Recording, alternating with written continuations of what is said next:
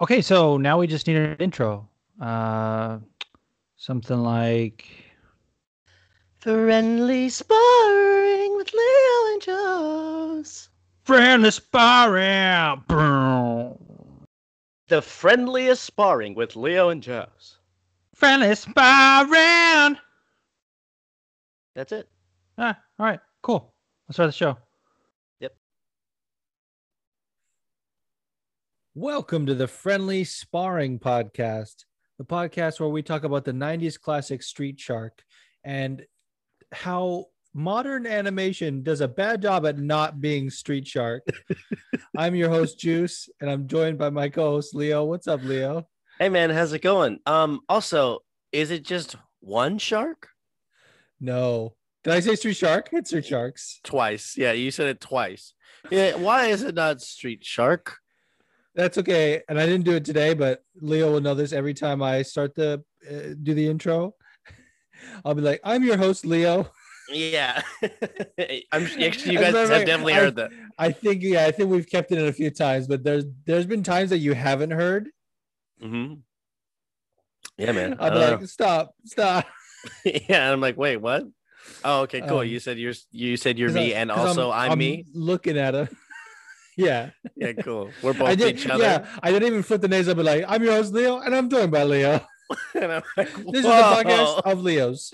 yeah great i love it i can't wait it's very existential um anyway uh how you doing man I'm doing great. Uh, I, I love a good early, and it wasn't even early, dude. And here's the thing: Yeah. like if you're you're on the West Coast, that's somewhat early for you, and but for if you're for people on the East Coast like myself, it's just reasonable. It wasn't even like like, I saw them telling people like, "Oh, I love an early fight card," and like some people in the uh, in the UK and stuff were saying that. I was like, I get. I mean, it's early compared to you. Normally, it ends at like five a.m. sometimes for them, but like this is just a reasonable time. Yeah i, th- I think for uh, everyone on the east coast i, I like i'm sorry everyone on the west coast uh, i'm just speaking for everyone uh in the world uh i think we like earlier fight cards Yeah, Uh, one hundred percent. Well, it's just it takes up my day. Like you know, it goes from from one to about um well what like eight something like that seven something um Yeah, and uh and yeah and you still have time like if you want to go do something you know go you know tug on your hog or something right, like that You exactly. still got Yeah. time to do it i mean if you're not already doing it during the the fights Right. but you know but you know afterwards you get you get a little bit of time to you know know, just think about life and how you could have been a UFC fighter.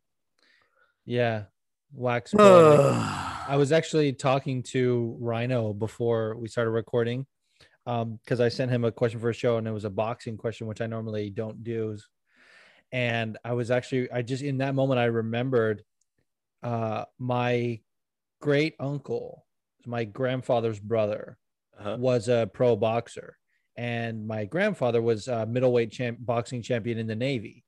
And uh I was like texting my dad about it and he was just like oh yeah and he, he had this fight in Mexico City. Like apparently like he was a fucking boxer for a long time. So um all that to say just wanted to tell that story it's not there's not even any point to it Yeah, I mean, like uh, when you're done watching the fights, just think about your your your great grandfather being a boxer. Even if they're not, just think about that. That's what I do. yeah anyone listening just just think about the possibility of you having boxing in your lineage and if if that isn't the case just pretend Yeah, and just sit on the edge of your bed crying about it. 'Cause that's what I do every Sunday, guys. Every single Sunday, I'm sitting at the edge of my bed crying because my great grandfather was a boxer in the Navy. I imagine you after in that scenario telling that at the at the end of every fight card you just turn off the TV. Yeah. You don't even like sometimes if I'm doing stuff I'll leave it on till the post show comes and it's like whatever in the back. yeah. I just remember you turning it off and uh in the background for some reason is that song from Zoolander. It's like I started a joke. No, no. For me, I actually put on uh, uh, uh, the Village People's in the Navy, and I'm crying on the edge of my bed In the Navy. in the Navy, and I'm just like, my grandfather was a good boxer. Can you imagine, dude, if, if if a fighter, a UFC fighter, walked out to Village People? I fun to wa- stay at the YMCA. And they're doing it as they Could walk you out. imagine? That'd be so good. Like, bam, bam, bam. Young That'd be the best, dude.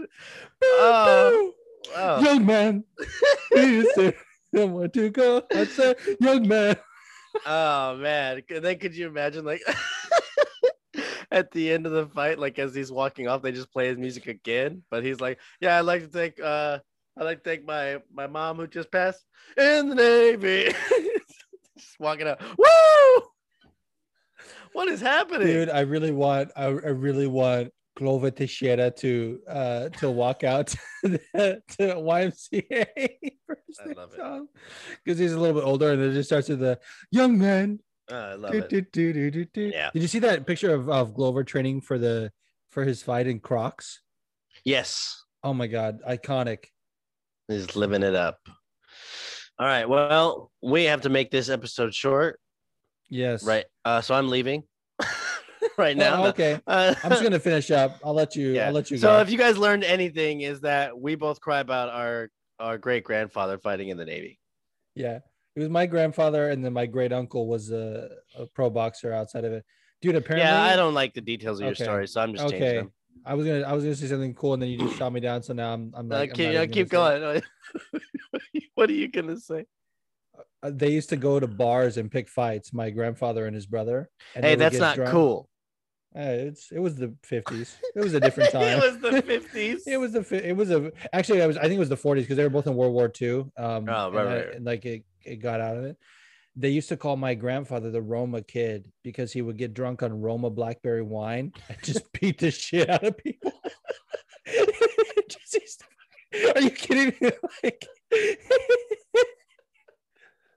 I just imagine him like it's the 40s, like, oh shit, here comes the Roma kid. Get to the back. the idea of your grandfather, of your great, of your grandfather, like the the idea that like like a radio show comes on, they're like, "Do you guys like Roma blackberry wine? Well, if you guys do, come down to this bar and fight this guy." Yeah, because that's what they used to do, and they used to advertise bar fights on the radio. hey man, listen, now the local watering hole. yeah, come check out the Roma kid. Free advertising. Drink Roma, get into bar fights. Well, anyway, Well, anyway, indeed, um, which which sort of neatly segues into talking about actual fights, right? yes. Um, what what are the what which uh, fight on the prelims did you want to talk about? Uh, I'm gonna do the uh, Dovrak Ronderos. Um, but I mean, Dvorak? what a D- yeah, Dvorak, Dovrak. Like I I forget who he was supposed to fight because when we did our um uh, picks last week, I don't think he was on it, but I remember looking at the card like, oh, Dvorak's fighting, he's good. Um, yeah, I can't. Um, yeah, I can't remember either. But they, but they made a, you know, a oh, it was deal about Paiva. That's right, because he called it. He called. He called him out in the fucking post fight as well. Like it was. It was only on Paiva who like missed weight again, and he was like, oh, I don't even want to think about this guy. Like he wasn't gonna make weight. He didn't. It's not like he missed weight because the guy apparently um Ronderos got the call like the night before Thursday, like 11 p.m. yeah, So he had 12 hours to cut weight. Honestly, like him only missing by two and a half pounds on uh I mean, I don't know how heavy he was, but even still, like having to cut weight and you know, in 12 hours on short notice yeah, already, if they, Yeah. if they cut him after this, that's fucked up. Like he Yeah. deserves another shot with a full camp, dude. yeah, exactly. Uh, I mean, that's that's such a good. That I think that's why I wanted to highlight it is because of that fact. Because like I said, the commentary team kind of like, you know, we're like, oh, like you know, he came in on short notice, he did this stuff, and everyone's like, well, let's see him come back with a full camp. You know, like that's that's what you gotta you gotta hope for because you know he at least stepped up, and that's what they were. That's what everyone was saying say, saying. But um, uh. Uh, but David, man, just like got that. I mean, it was close to a one arm choke. It was close. I mean, it did. I mean, obviously he tapped to the to whenever he fully got the grip, but it, it was in pretty tight. Um, Yeah, it was before that. for a while. Yeah. so you know, good on good on him for that. Um, but um, yeah, good good knockdown, good submission, good fight. And I like that he was kind of fired up in the in the post fight interview as well. Um, yeah. And he was just like, "Yo, Paiva is always missing weight. Fuck him or whatever." And then he's uh feeding off the energy from Yuri, his his training partner. That I love too. That They're Yeah. both from the Czech Republic. Um, But it was a good fight. do you have anything more to say on that fight, or can I move on? No, you can move on. Like it was pretty short and sweet, and uh, they were pretty. Uh, like I said, most of the fights in the prelim are bangers, like Yes. yours. Absolutely. Well, I wanted to talk about one, but I just thought of another one that we have to talk about regardless. Um, so I was going to talk about Ben Rothwell versus Chris Barnett, and that was, I got to say, I didn't want to talk about it because of how great of a fight it was. I mean, it was like a sort of sloppy heavyweight fight, but Chris Barnett coming in on short notice and just trying his absolute damnedest. I want to give him so much praise. Like, I fucking love that guy, dude. The checking out his highlights, dude, Huggy Bear, fucking Beast Boy, doing those spin kicks at the his fucking size, like being a five nine heavyweight, just absolutely super thick. I fucking stand this guy so hard. Um, so I Yeah. got, he got to show a little bit of it in the in you know he was landing like he landed a spinning back kick on on Rothwell, which Rothwell just fucking ate and, and moved forward. Mhm. Um, but he he he stopped him early, or like in the in the second round, not early early, but you know obviously it was like half the fight. I want to talk about Joshua Culibao. If fucking beats up the the his his opponent, and then on Oh. the post fight calls out his girl. okay, here's the thing. Here's, no, here's- bro, he's definitely sleeping on the couch when he gets home. hey man, or she is like the way he was, the way he was calling her out. Like, yeah, it- like he was like, it- it- I don't know. I'm sure everyone else noticed, but uh, he was just like, he was like, "Hey babe," like the first one, he was like, "Hey babe, I told you so," and I was like, "Okay," and then he was like, "Hey, I told you so," and I was like, "What? What?" like. It, it was like like lighthearted at first, and he and then when he said it like again, I was like, uh, um, what did you tell her? If- dude, imagine if that's how they break up. yeah, I mean, honestly, imagine if he just like, oh, I to my girlfriend, I told you so, and then I he goes on Twitter. Anyway, I'm single. yeah, I told you so. I told you that if I won this fight, we're done. Dude, if they had that energy going in, they're probably done regardless. Because if he had lost and she was right, they were like, "Well, fuck you. It's because you didn't support me." You know, because he didn't support Yeah. me. I lost Yeah. because you thought I would lose. Yeah. that's why. Well, you didn't even give me a kiss before I left. You- Fuck you, you. Didn't get, you didn't give me a good luck handy. What Yeah. the fuck is that? yeah. But honestly, though, it was a great fight. He fought his ass off. So I want to I want to give him props for that. But that Yeah. definitely don't call your girl out. Yeah, no, that was really. I thought it was funny too. Uh, I, I, like I said, just the way he said it, I was like, "There's something going on there." He gets home and she's like, and, and he's in Australia, and I believe they have to quarantine for Yep, two weeks before they, do. can see. I love it. But they can visit each other through this like fence usually, and like they're like on the other side, like it's like a you know two fences where there's a gap in between them. hey, can I tell you something? She ain't visiting him. or she's gonna go just to say, "You called me out on national television." you think we're staying together after that? Terrible. Australian guy. no. No.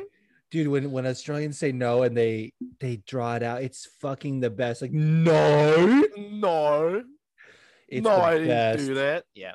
Uh, anyway. oh, that's a good one. All right. Um. All right. Well. Oh. Um. To on. say, wait, are we gonna keep talking about the Rothwell one? I mean, you pretty much talked about the Rothwell. I pretty much talked about it, just like I don't want to talk about Ben Rothwell at all. I just want to talk about Chris Barnett and how happy I am that he's in the UFC. And if they cut him, I'll be fucking pissed. Yeah, I think uh I think with with Ben, I mean he just said some very specific things that I thought were weird that he was like, Yeah, I can pretty much take on anyone. I was like, uh are you sure? like, are you sure? He's like, especially if I fight like that, I can beat anyone in the world. yeah, but especially with the heavyweight fight that happened on the main card. Like, yeah, Yeah, that was fucking great, dude. Jared, Jared, uh, Jared Vanderaa, aka the Chet Hanks of MMA. Yeah. If they fought, he would have done terrible things to Rothwell. yeah, exactly. But anyways, let's let's go on to Even the uh, dude. Yeah, exactly. Let's go on to the the main card, and we start with that banger of a fight with Jack Hermansson, huh? Bro, I was like, so we both picked Jack, right? And um, I was nervous in the first round. Oh yeah, dude. because Ed, Edmund was, like, and they said too, like on the on the on the broadcast and the walkout, everything. It was kind of the story of it. Like, it made me it made me respect Shahbazyan too because I, was remembering that Brunson loss, and I was like, maybe they're gonna kind of rein him rein him in, give him a tune up fight or whatever. Even though it's kind of a disrespectful word in MMA, it happens in boxing all the time. yeah. Um, but I thought he was going to take maybe another like unranked guy or something like that. But they give him Jack, and I, it didn't even occur, occur to me when they announced it because it kind of makes sense, right? Rankings wise, I was like, oh yeah, that makes sense. It's not too far of a jump yet. not too far. Um, Shahbazyan was putting it on him in that first round to, to the point where I was like, Jack needs to get this fucking shit to the ground, and he did. So that was like, thank God. Yeah, and and it really just showed. You know, it's so funny during the um the you know Michael Bisping and all them. The commentary team just kept like saying like, once you get to the ground, you got to start working your way back up. And I was like, I mean, I guess like they they they just kept saying it over and over again. I was like, there's some people that can work on the ground pretty well, um, but I guess like that's just like their fighter mentality. Um, Well, I think they're also just saying in general because like a guy like Shahbazyan, like he lost to Brunson on the ground. He like it was from ground and pound. Was, he had his back. He was pounding him out. Like if you're not a jujitsu guy that can work off their uh, off your back, get the fuck up. And but Bisping Yeah. was also saying, I think like you know if you if you obviously the goal is to get up at some point unless you're gonna pull something off from there. I think he was saying like get up after the initial takedown, like right away, because that's when it's easiest and you can get your momentum or something. Because like Bisping would always work his defensive wrestling more than anything. He never really worked takedowns. He Yeah. put all his energy. He was like, okay, I didn't, you know, grow up wrestling. I'm already behind the curve. Like I need to put all my effort into getting up and and defending takedowns, and that's what he did. And so like it was just kind of like they they always personalize it. The fighters on on the commentary, which is sometimes I like. Sometimes it's like you said, it can kind of be like a little bit biased. Well, it's only it was only biased because he said it almost every fight.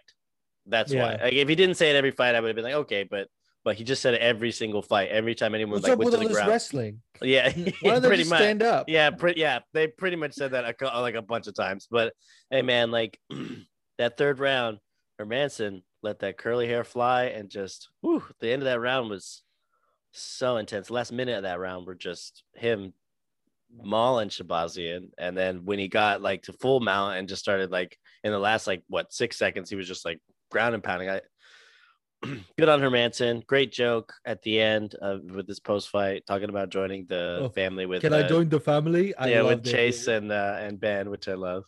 Um, but good fight on him. Um, The only thing I didn't like uh, about his interview, and because it was like so wholesome, I was like, he was super smiling. I was like, dude, this is awesome. The end of it when he calls out Whitaker, or or he said, or uh, I could get the. Well, did he see the winner of Till Brunson? For some he reason, I did. thought he said that, and then he also said like he mentioned he, He- definitely mentioned Whitaker. The the first person he mentioned was Whitaker, but yeah, but you know what I mean. Like, here's the thing. I understand that you might not like it, but the way that Eugene is being, the way that Eugene Bareman's being, uh, dude. Like I said, I Eh. th- I think that for I don't think Hermansson's like, I think he's just saying like anybody could could be it. He wasn't like, hey Robert Whitaker, I'm looking for you. He was just like, well Robert Whitaker or any of these other three fights that could be like two fights that could that could shake out. But I'm ready to go. Um, any of those people. yeah. Um, I so yeah. I was. I should clarify. I he should have called out Whitaker from from his perspective.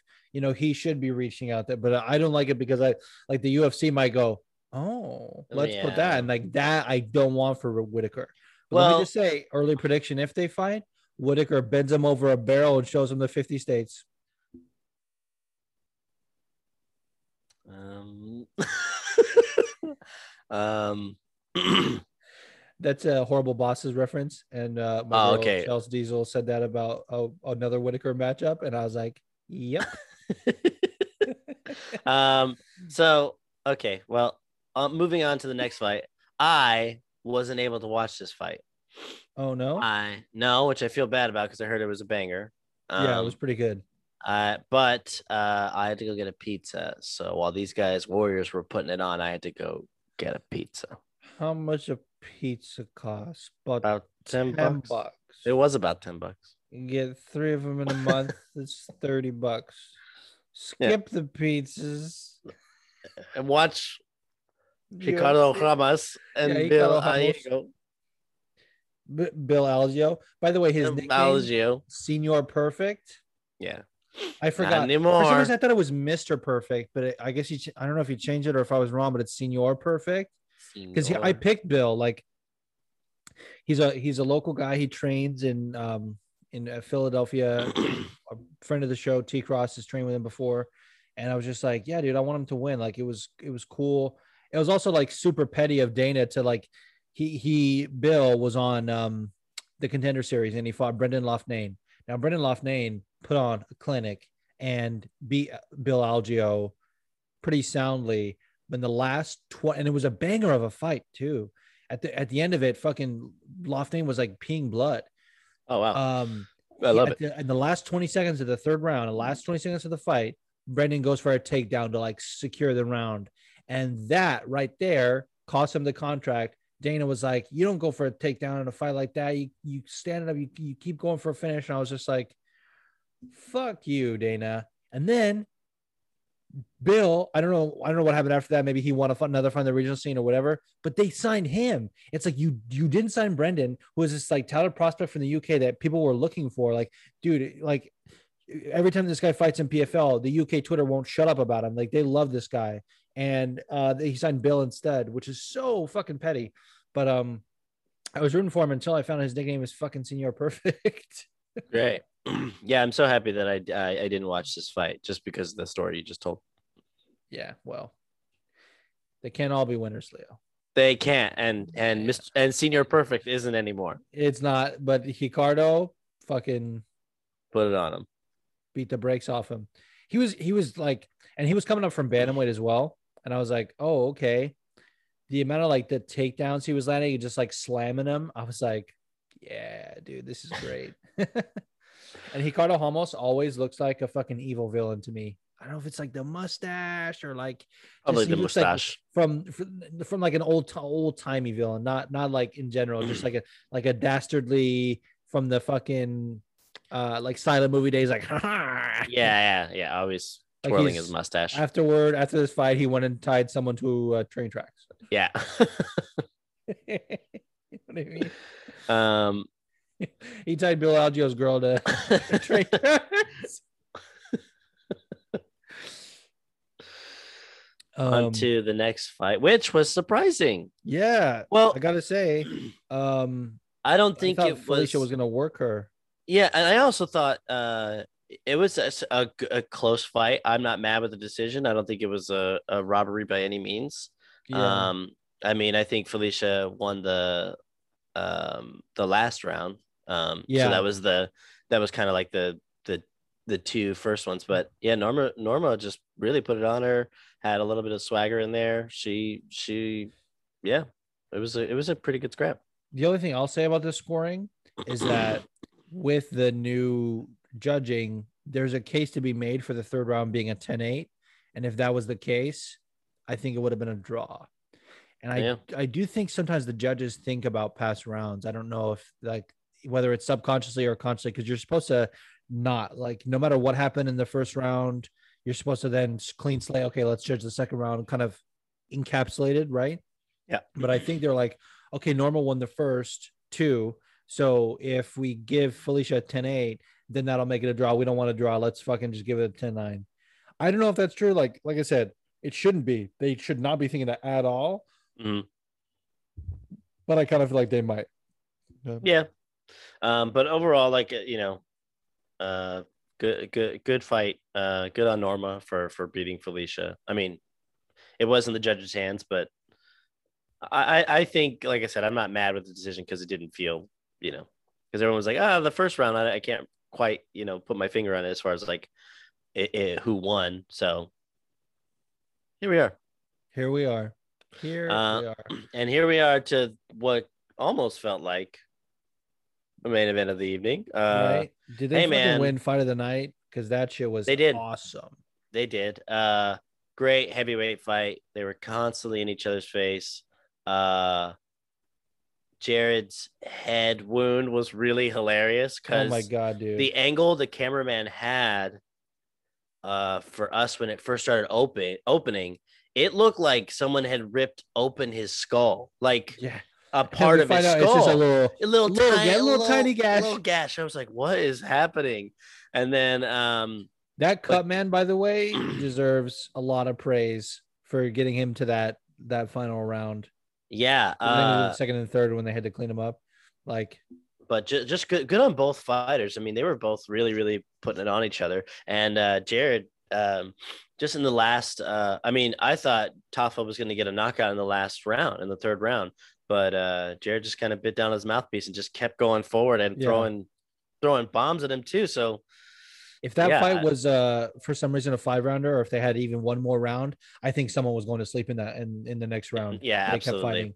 but they were doing i mean great you know good example of a, of a good fight uh of just a, a good fight that's it has no, no bearing on the the weight class um uh, uh sorry i don't mean like rankings wise i just mean that like you know most people are like oh heavyweight fights can be and everyone was already saying like oh this is going to be a i can't believe this is on a you know like heavyweight Yeah. shouldn't be on main events um people were shitting on this card last night, and I was like, why?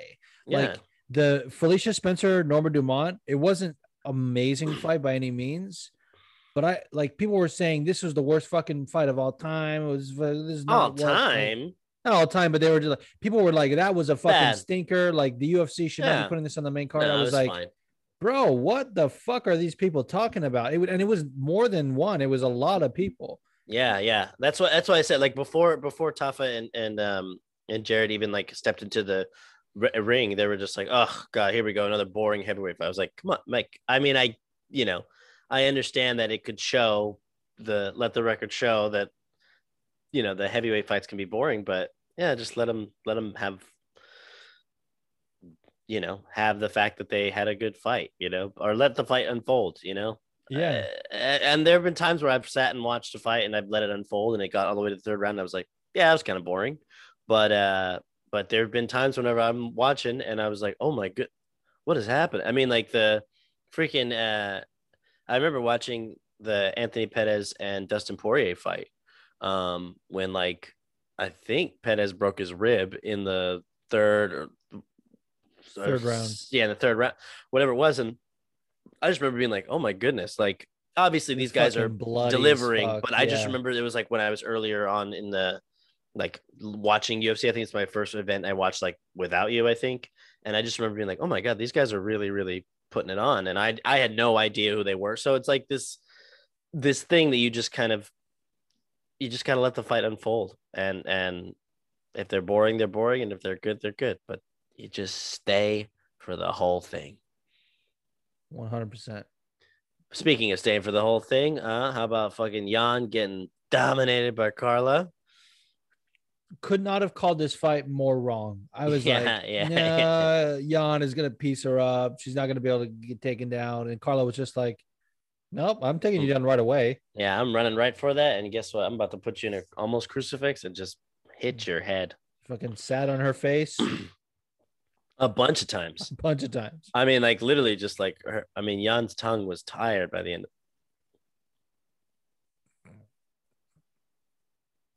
That's what we're talking about, right? Yeah. Yeah, that's exactly what we were talking about. We're talking about the post post show, right? The post post show. I can't with you. Um, no, yeah, she was like, I mean, 100% just sat right on her face. I think that's what gave uh, Jan the cut on her head. Yeah, probably. Carla Esparza just, Yeah, you know, def- dropping it definitely like wasn't those hot. nasty elbows. It was just her fucking sweet chonch. okay. Sweet, We're moving in a different direction. But Good I- on Carla Esparza. Good on Carla Esparza for giving us that meme. Um, of her just sitting on her face. But Yeah. uh, yeah, Carla, Carla really um,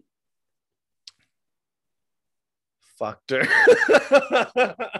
No, no, uh, No, it was it was a it was a great fight, man. I mean, Yeah. Um, she she dominated. She just brutalized her. It was like Yan was not even in that fight at all. yeah, yeah, yeah, like yeah. she was not being like having any success, and so Carla's um call out of Rose. I think she's gonna get it. Like yeah, it, yeah, especially because it's uh what Weili and and Joanna like right above her. So right. Yeah. Yeah. And dude, a lot of people, I think, dude, I think recency bias in MMA is so crazy. A lot of people are saying Carla beats Rose again, which I know is like obviously she beat her already. So, you know, there's that, there's precedent and, and you know, history sometimes repeats itself in MMA a lot. But dude, Rose was so green when they, you know, the ultimate fighter happened. And mhm. you know, she's with a different camp. She, I, I don't think she was with Trevor Wittman at that point. I think she was with Duke Roufus. Mhm. Um, you know, she has come so far to where I, I have a hard time giving Carla and like, and I know I did that going into this fight as well. So you think I'd learn, but I don't know, man. Like, how do you how do you see that fight going? The rematch between Carla and Rose. It'll definitely be. it'll be more more yeah it'll be more competitive than but i don't know man like uh i think i think it's just like the rise the rise of rose like from before i think i think she'll she'll get it done i think it'll be a hard fight i mean we have a potential for it to be uh, similar to um Joanna and Weili. maybe not as like strike heavy but it definitely will be um as Back and competitive forth. yeah, A, a back and forth because uh, I think Rose has just improved so much since um, since the the last time they fought. So I, I I think Rose could get it done, but if Carla starts at wrestling, like if she gets her down enough times, yeah, yeah. yeah. it's going going to be a problem. It's gonna be a problem. Yeah. Well, speaking of problem, Rob Font was a problem for Cody Garbrandt in the main He event. was like he was- and initially I was happy for Cody because he was his head movement looked good in, in a lot of places, which is something he's not been good at lately, and in his, his past stretch of fights, that losing streak, uh, especially in the fights against TJ, and uh, you know, the moments of success he was having, and just the patience. It, I was like already at the beginning, like regardless of the result, I'm happy he's kind of like back in a way, but Rob Font just took over and and dominated that fight. I mean, uh, I think one of the judges gave it 48 47. I don't know what the fuck that guy was looking at. I thought, if anything, 49 46, because uh, I want to say it was maybe the fourth round. There was one round where, where Cody looked like he found a second win. He kind of like found his footing. Mhm. But other than that, dude, Rob won every round. yeah, yeah, know? and, and he, you know they talked about his jab, and he was really really keeping that distance, like working his um his strength in that entire fight. I'm so you know the fact that Cody lasted all five, like he's pretty chinny in that. Um, and uh, yeah, I, I mean, was just some nice exchanges, some really big hits from both of them, but just Rob, like I said, it's that it's that extra that jab keeping that distance that really got him the the win um, with some spectacular moments sprinkled out through through the entire five rounds. But good on Rob. Um, yeah, good on Rob. Let's see where he goes from here. Yeah. The New England cartel is, you know, is becoming Yeah. a gym to watch. Yeah, I mean, you know, let's see what Calvin Kattar does when he comes back. Right. I mean, you know, Max really just made an example of him. So Fuck, dude. I forgot about that fight. I mean, I didn't forget. Yeah, but- you certainly didn't forget it. nobody forgets. Nobody, Nobody forget forget, that. nobody forgets what Max did. Nobody puts Max in the corner. Nobody puts Max in the Maxi baby. Yeah, Nobody Max puts Maxi baby. in a corner. Yeah. Um. All right. So that was last night's fights. That was last night's fights, and I think. Uh, do you have any more thoughts on it? No, I think it was a great card. Um. Overall, fun. Good thing it ended at eleven o'clock for you, or For 10 or whatever time. UFC, please normalize seven o'clock main card start times. East You're killing me with these. Yes, for East Coast, you're killing me with these fucking late start times. Yeah. Absolutely killing me. absolutely killing me. But Yeah. last night you didn't. So You didn't. I'm Good job. happy. Well, let's now take a quick break and we will move on to the forum. All right.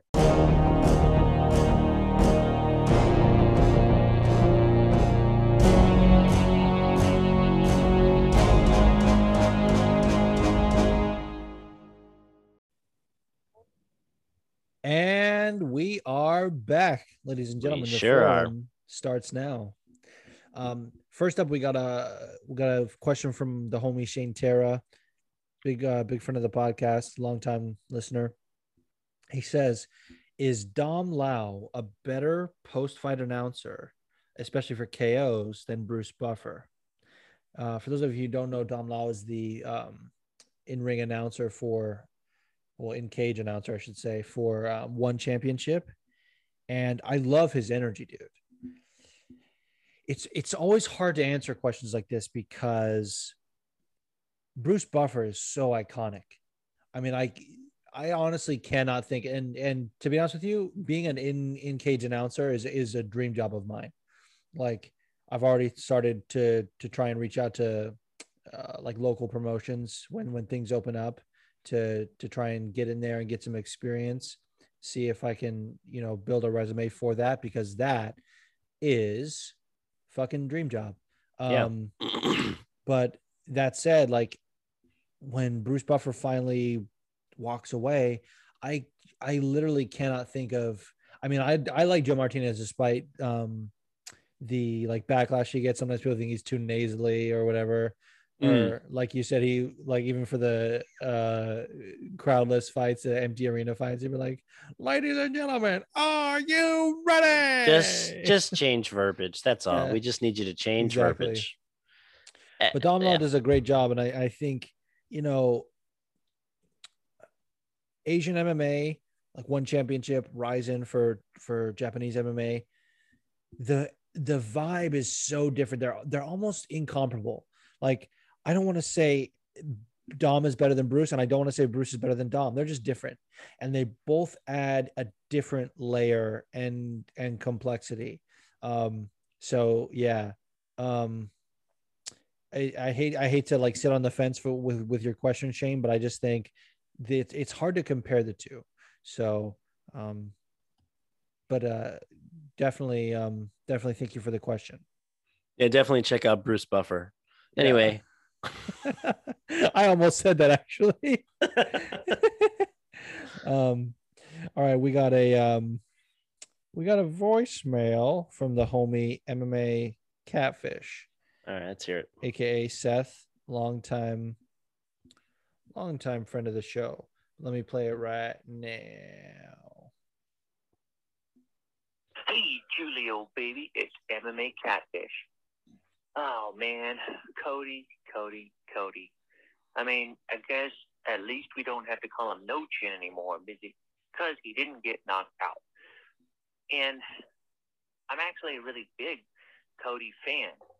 That fight against Dominic Cruz was a masterclass. And before that, Dominic Cruz looked unbeatable it looked like no one was ever going to be able to touch him. And Cody came in and just destroyed him. And then he gets KO'd. And he gets KO'd. And he spams his chin again until he gets KO'd. And then he comes back in that last fight with that amazing KO. And he seems like such a cool dude. I mean, he supports that cancer kid still. It was not about being a champ or a gimmick because he was champ. Like he like goes out and hangs out with the kid and is just like a cool dude by all accounts. But where do you see him going, guys? I mean, I know he didn't look bad, quote unquote, but he actually kind of did. I mean, he got worked. And those takedowns looked good at the start, and yet he couldn't make something happen with it. I just, at this point, man, I don't see him really going anywhere but down. And I know a lot of people talk about him making 125. I don't see that dude's physical build uh, going down to 125 and maintaining like a good performance. I don't know. What do you think? Also, FMP. And subscribe to my OnlyFans. Yes, subscribe to his OnlyFans and FMP indeed. Um, I just think uh, I I think that I think the 125 is is actually what does make sense, uh, because of how he looks on the scale at 135. Uh, you know, like It doesn't look like he cuts a ton of weight. Yeah, his face isn't sunken in. There's nothing like that. You know what I mean? Like, not to say that, you know, advocating for people to, you know, really kill themselves to weight cut and stuff like that, because we definitely would do that on this podcast.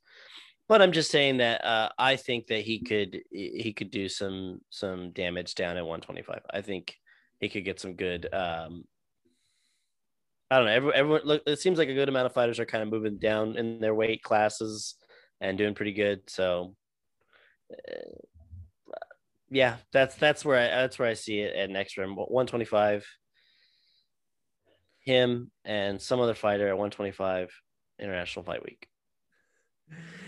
Yeah, dude, it's it's it's one of those things for me. I I've never the only reason I brought up flyweight is because he has like he's been he's been somewhat adamant in saying like he could make the weight. You know, I think that maybe the weight he wrestled at in high school, and then maybe they feel like maybe he hasn't grown a lot since high school. Because here's the thing: if you don't know Co- Cody's story, and um, I'm going to talk about um, who uh, Seth lovingly referred to as the cancer kid in a minute, but he grew up as a wrestler or just an athlete in general. I think he might have even played football in high school.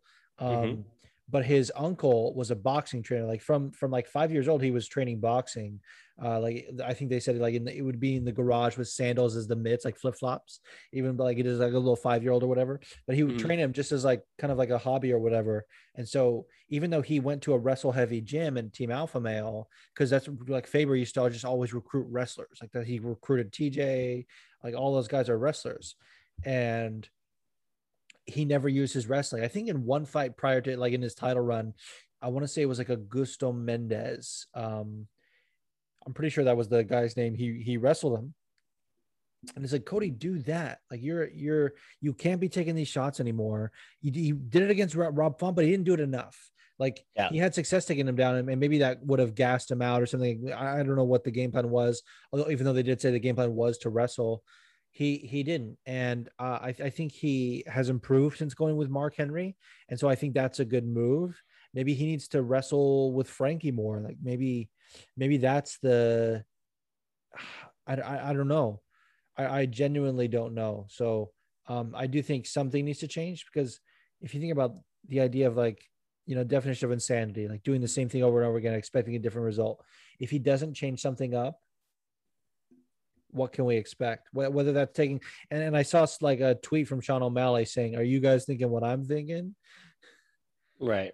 And people and people even before that were, were saying like oh O'Malley versus Garbrandt next which is like I don't want to I think Sean has a fight booked if I'm not mistaken but even still I don't see that so. Yeah, I think it's on the um I think it's on the the Conor card. maybe. Yeah. that that could very that could very well be. I think I think you're right on that actually.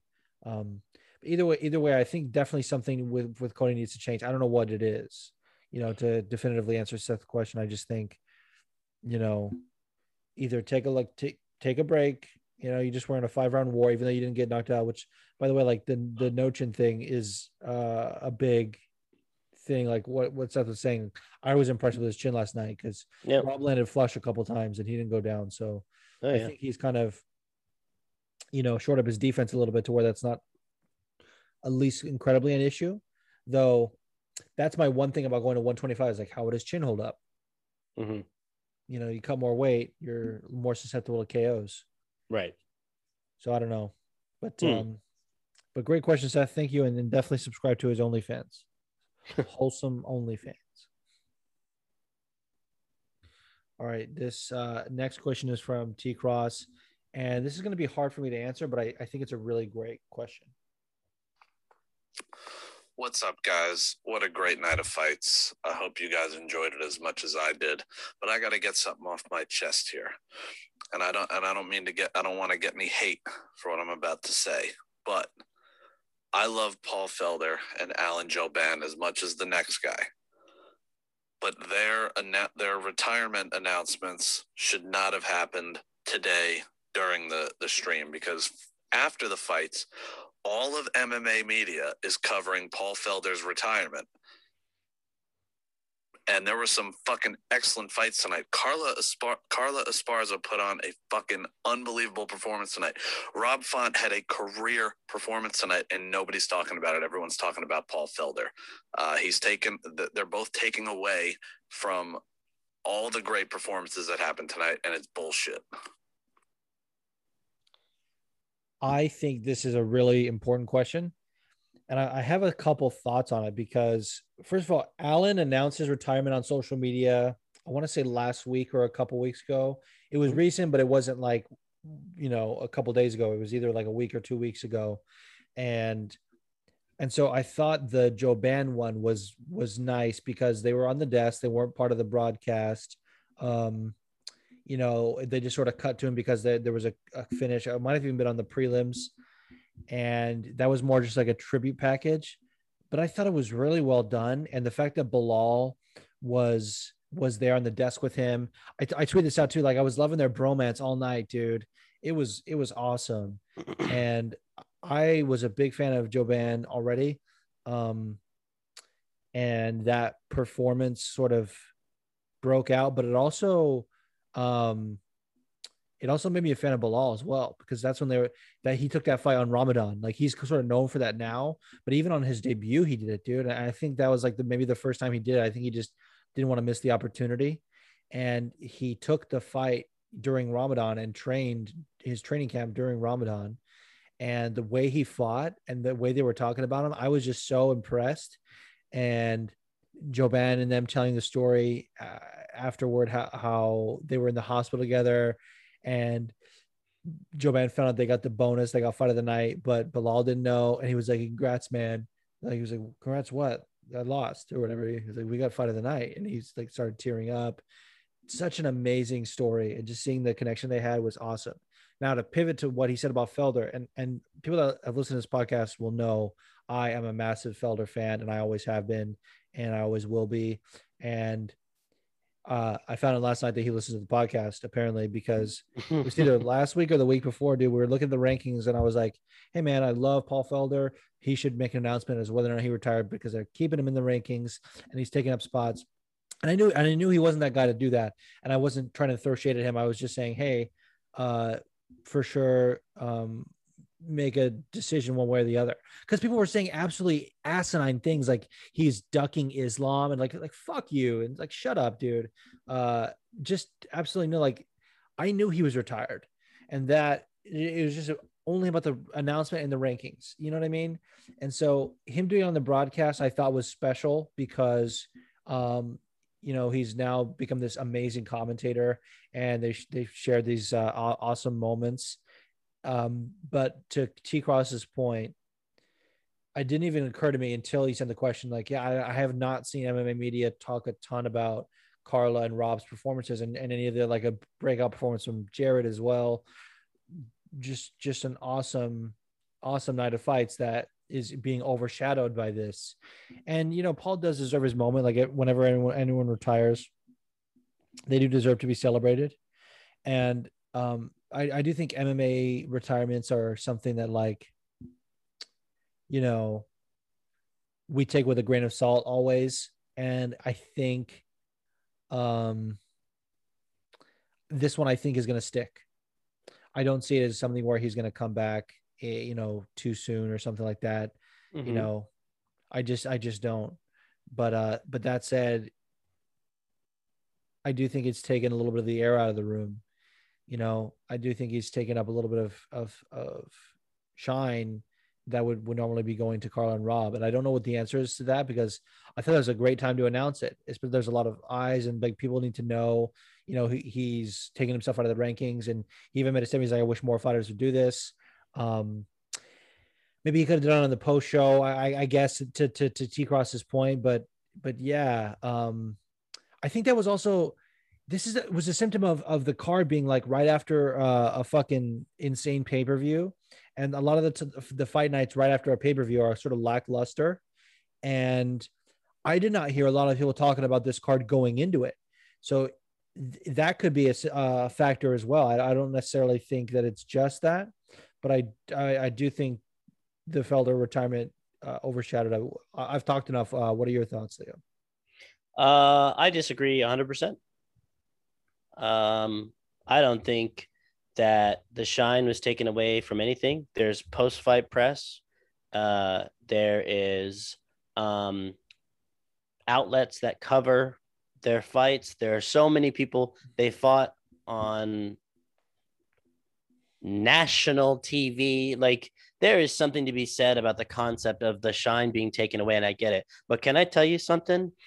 Paul Felder's retirement was great, but let me tell you something. If fucking Conor McGregor texted one thing or tweeted one thing today, some controversial thing, all the air immediately out of the room and onto that. Or Jon Jones, or if Khabib said one thing, like there's a there's a thing to be said about the fickle nature of this sport in the sense of you uh we're in the information age sorry but guess what i have trouble remembering the card from last week. I have trouble remembering some of the cards that have happened throughout this entire year and i get reminded at the end of the year. But i'm just saying that there have been banger of banger of banger of cards that have been happening this year. I mean, I, the Max Holloway one sticks out to me right now for the Calvin Kattar situation, but there have been other fights, other wars that have happened. I mean, I even said last week, I mean, if you go through mine and Juice's texts from each time, I was like, wow, this is an amazing card. Or th- these fights, or this violence, this violence tonight. I mean, the, the the 260, I mean, whichever one just happened with um 262. yeah, with Rose and, and uh, Usman and you know, uh all those- 261. yeah uh and all those like hey man it's it's fickle so paul felder making his announcement doesn't take shine away from any of those people. It just makes you realize that those people fought very well tonight and they're going to be moving up in there because they don't they don't care because their dream is to get to the belt. Our our thing is to tune in and to watch them and to appreciate it whenever they make it their way. But everyone is everyone technically is on a journey to to make it somewhere. So paul felder's journey ended last night in the ufc um, as far as a fighter goes and there i don't i can't say it's taking away anyone's shine because mma media is going to talk about these fights because that's their job their job is to ta- okay uh let's say next week rozenstruik um they have the greatest fight of all time. It it like, everyone's like, oh, it's gonna be the greatest fight of all time. An MMA media person's job is to write about that. It's uh, you know they're gonna write about Paul Felder and stuff like that, and Twitter's gonna be what Twitter's gonna be. It's gonna be fickle.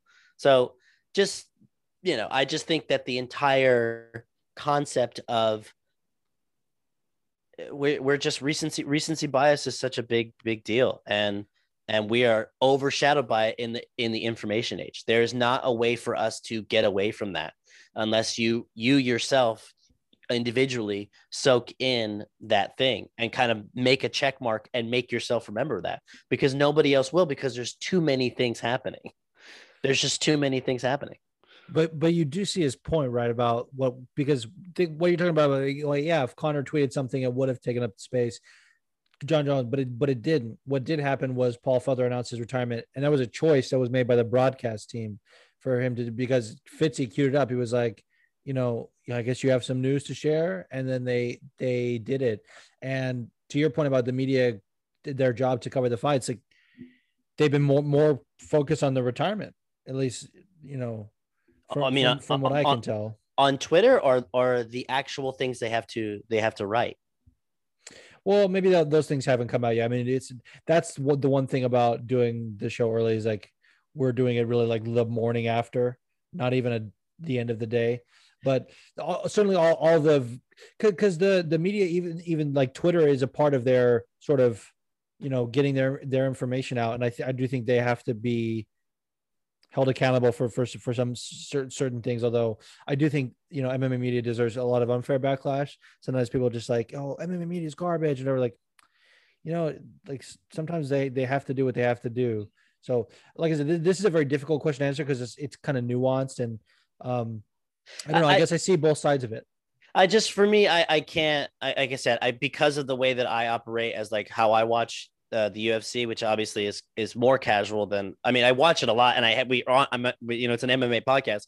It's just along the lines of like the fickle nature of like memory is just like constantly like for me i'm trying to con- like keep up with all these different fighters and you know i'm reminded of like oh the last fight they had the last thing they did the last you know what i mean and like in two weeks i can tell you nobody's going to be talking about paul felder's retirement Sorry. so i mean and nobody's going to be talking about rob font or carlos Esparza in two weeks because I'm, I'm not talking about usman this week i'm not talking about I mean, I'm talking about Rose for the sake of the next, you know, the next thing that's going to be happening because they're in the title contention. But, you know, the performances that happen, these amazing things that happen, they happen all the time in the moment and then they're fleeting. They're Yeah. always, life is fleeting, guys.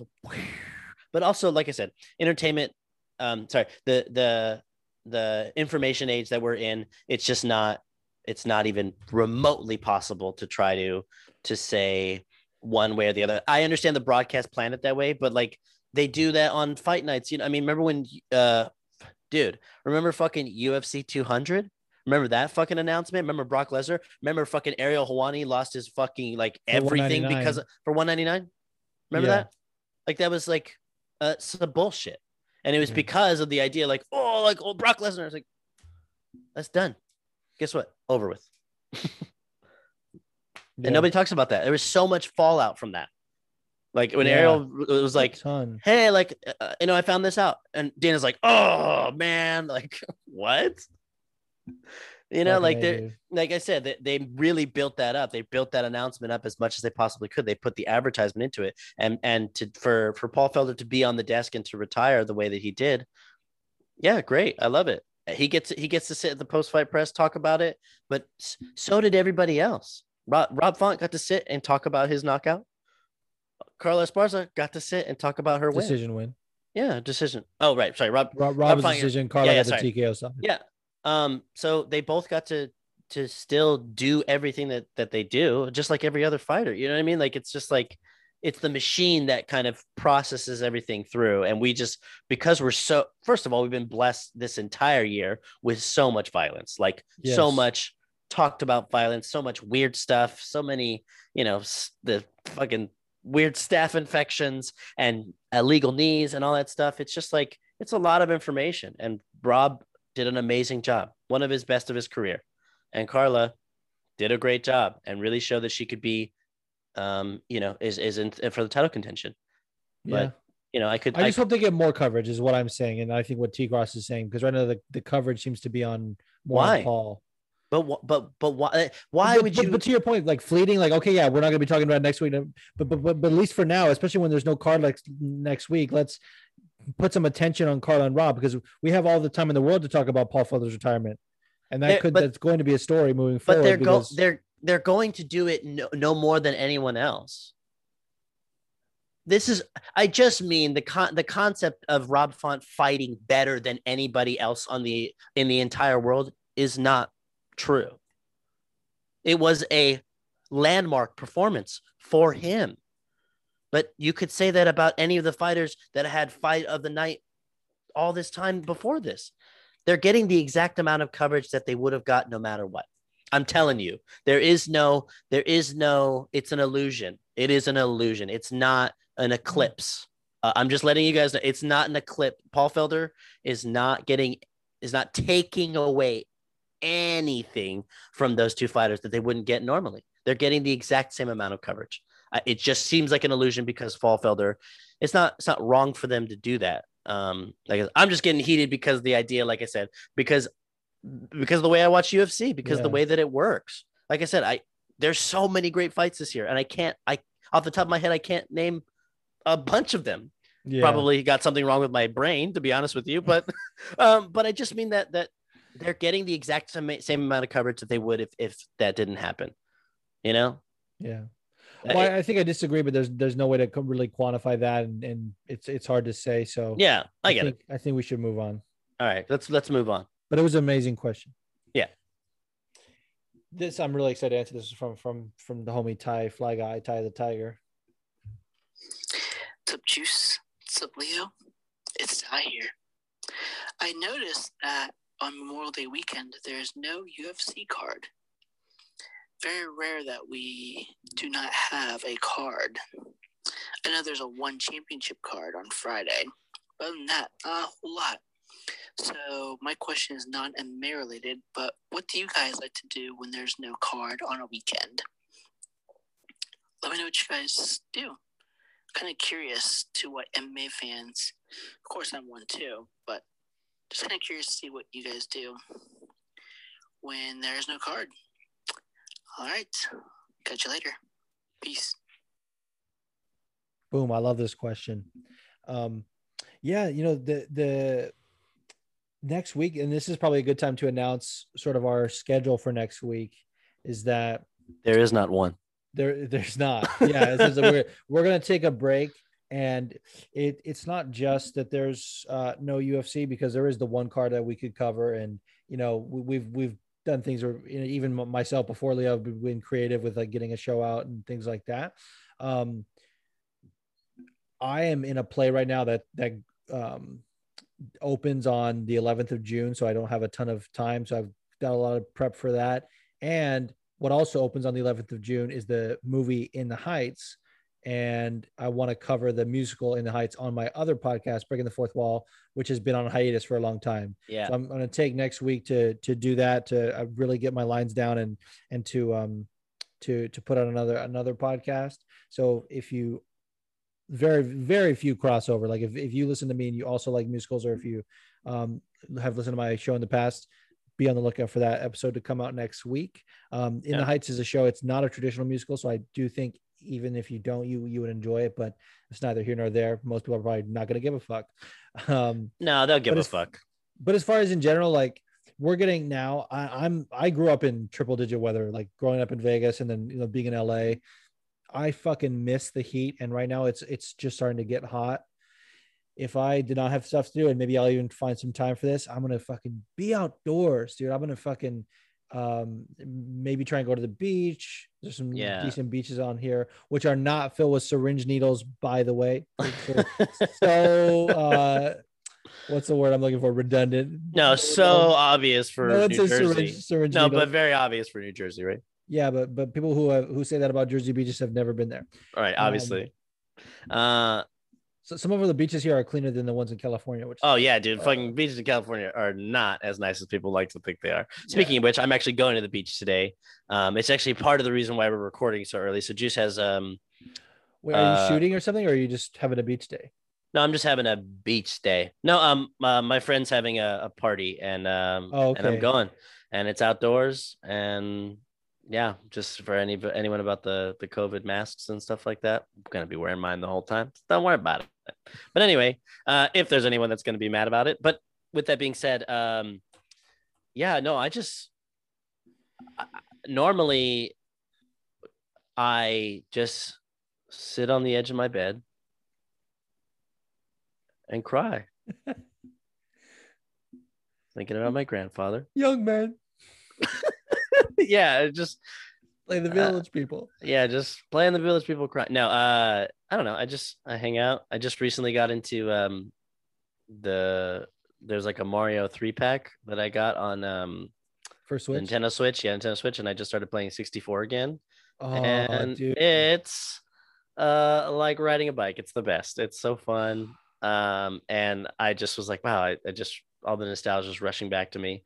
Um, and is it is it like enhanced graphics it's not like for for that game specifically it's not like as much as you would think. It's it definitely still looks the same as it did back in the back in the fucking 90s when it So came out. we're probably like clearer screens like seeing it but Yeah, they- they yeah, probably kept the same. the the all right. Because Yeah, they sometimes they, didn't do enhance them a little bit but well the- sometimes the, they'll, they'll of it they'll redo the entire thing, which I've all you know, I think everybody's waiting for Ocarina of Time to to get that. I think everybody I don't think there's a single person that has played Ocarina of Time and hasn't thought about that in the last like uh, s- when it anytime i came, play breath of the wild Yeah. i'm like what are we gonna when when it came out, yeah, when it came out from like the year after you beat it, because you probably beat it a couple times, because I, I beat it at least two or three times. I remember just being so enamored with that game when it came out. Like from the time when I stopped playing it to like any time like a new Zelda game would come out, I'd be like, you guys could really just update the graphics. Yeah. You should just update the graphics of Ocarina. Like they were making and they, and they were making such good games, like such good Zelda games. Like every Zelda game has been pretty good from Yeah. from Ocarina. Like has been uh, setting a pretty high bar each time, and I've just been like, I mean, this is good, but like, can we just like get the graphics? Like, Yeah. let's just come on, guys. It's not that hard. It doesn't seem like it'd be that hard, but obviously they're they're never gonna do that, and we'll have to wait. Majora's Mask killed it, even though every, there's some people that like to say, like some hipsters that are like, well, you know, in my opinion, Majora's Mask is better than Ocarina of Time. Hey, man, just want to say it's not.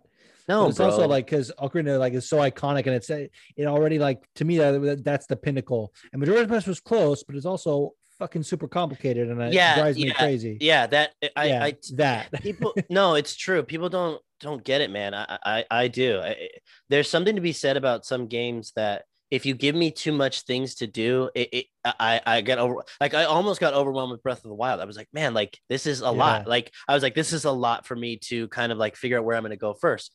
But i started with the shrines and that helped. And i was like okay let me just go to each Yes. shrine like and then i kind of created my own path that way. And that's how i did it but with ocarina of time it's it, I'm gonna start crying. No, uh, no, um, no. Um, but uh, it, it, it, was just a, like it was not super open world, but it was just enough to kind of like coax you along. Like, yeah. you know what I mean? Like, it, there's something about that game that, that's so good. And um, yeah. So just uh, Nintendo, if you're listening, which I know you are, Right. um, just you know, remake Ocarina of Time with the best graphics you possibly can, and you'll get a big old sale. It'll be the biggest sale you could ever think of. yes. It'll People will- break records. It'll break. Yeah, it will. It will actually Absolutely break records. yeah. Uh, it will absolutely break records. There's no doubt about It's it. not even hyperbole. Yeah, but anyway, Speaking of amazing games that are coming out and sequels, Psychonauts 2 is coming out Yeah. soon.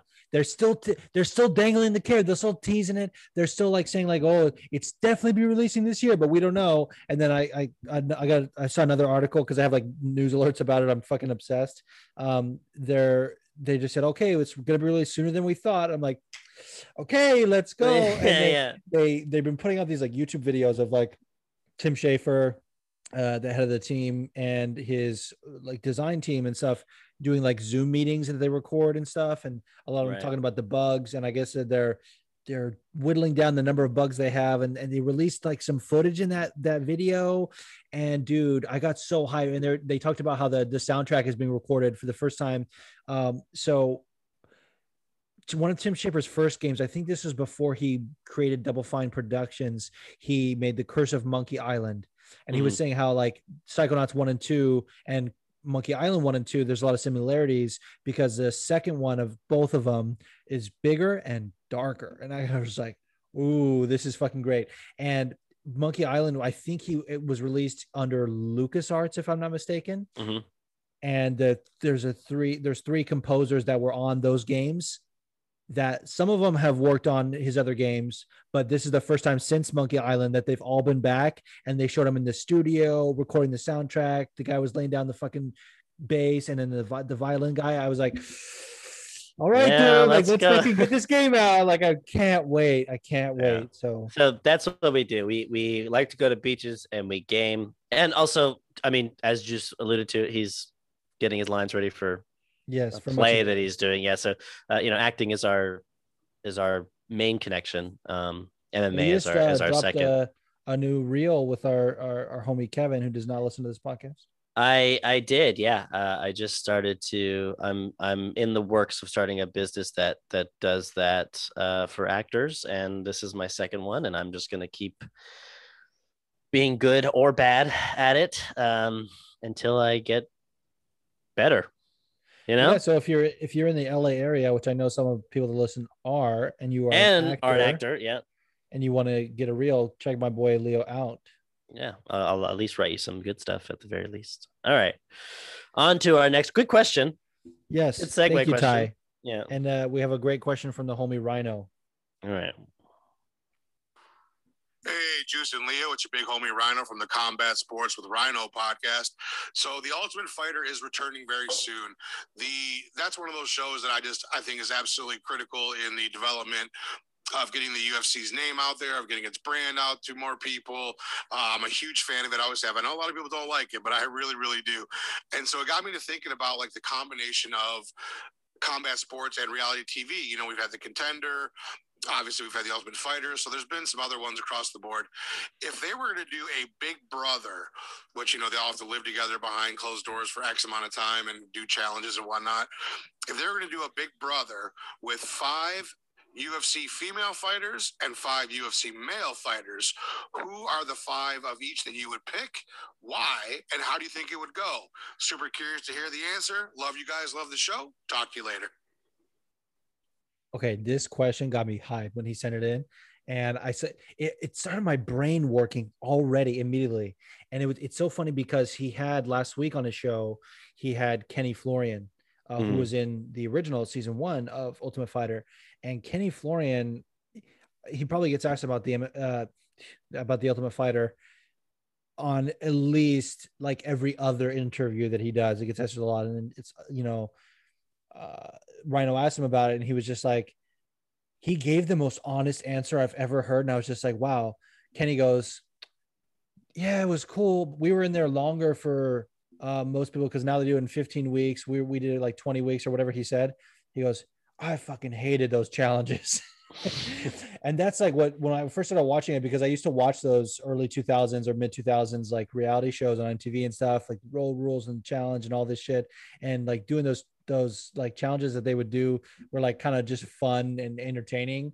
And the fact that was integrated into like fighting was just so interesting to me. But I could see why a fighter would be like man we we got to fucking cut weight and, and train with these guys that we live with and then like fucking do these challenges? Why? Like i could i could see that.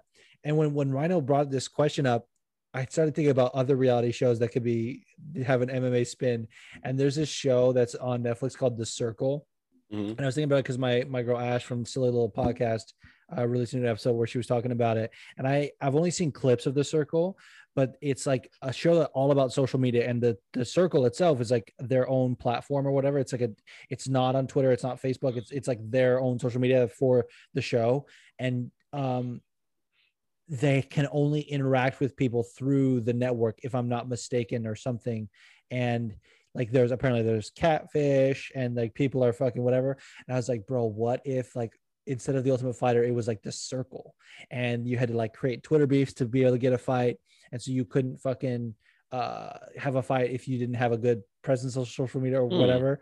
And then i also started to think another one and this is dumb and this is crazy but there's this fucking show called i think it's called love at first sight or married at first sight but it's these they took like couples or not not couples but um, people that didn't know each other that were like the same amount of of men and women Mhm. and they would put them in these pods and you could only talk to them you could only talk to you know the opposite sex that you were trying to attract through like a, a veil or through a wall or whatever so you couldn't see them and you had to build the connection based off of that uh before you could decide okay and then at the end like the guy would propose after like a couple weeks in these pods and then then they would meet him and then they would see and then they had there was a second half of the show that wasn't as good.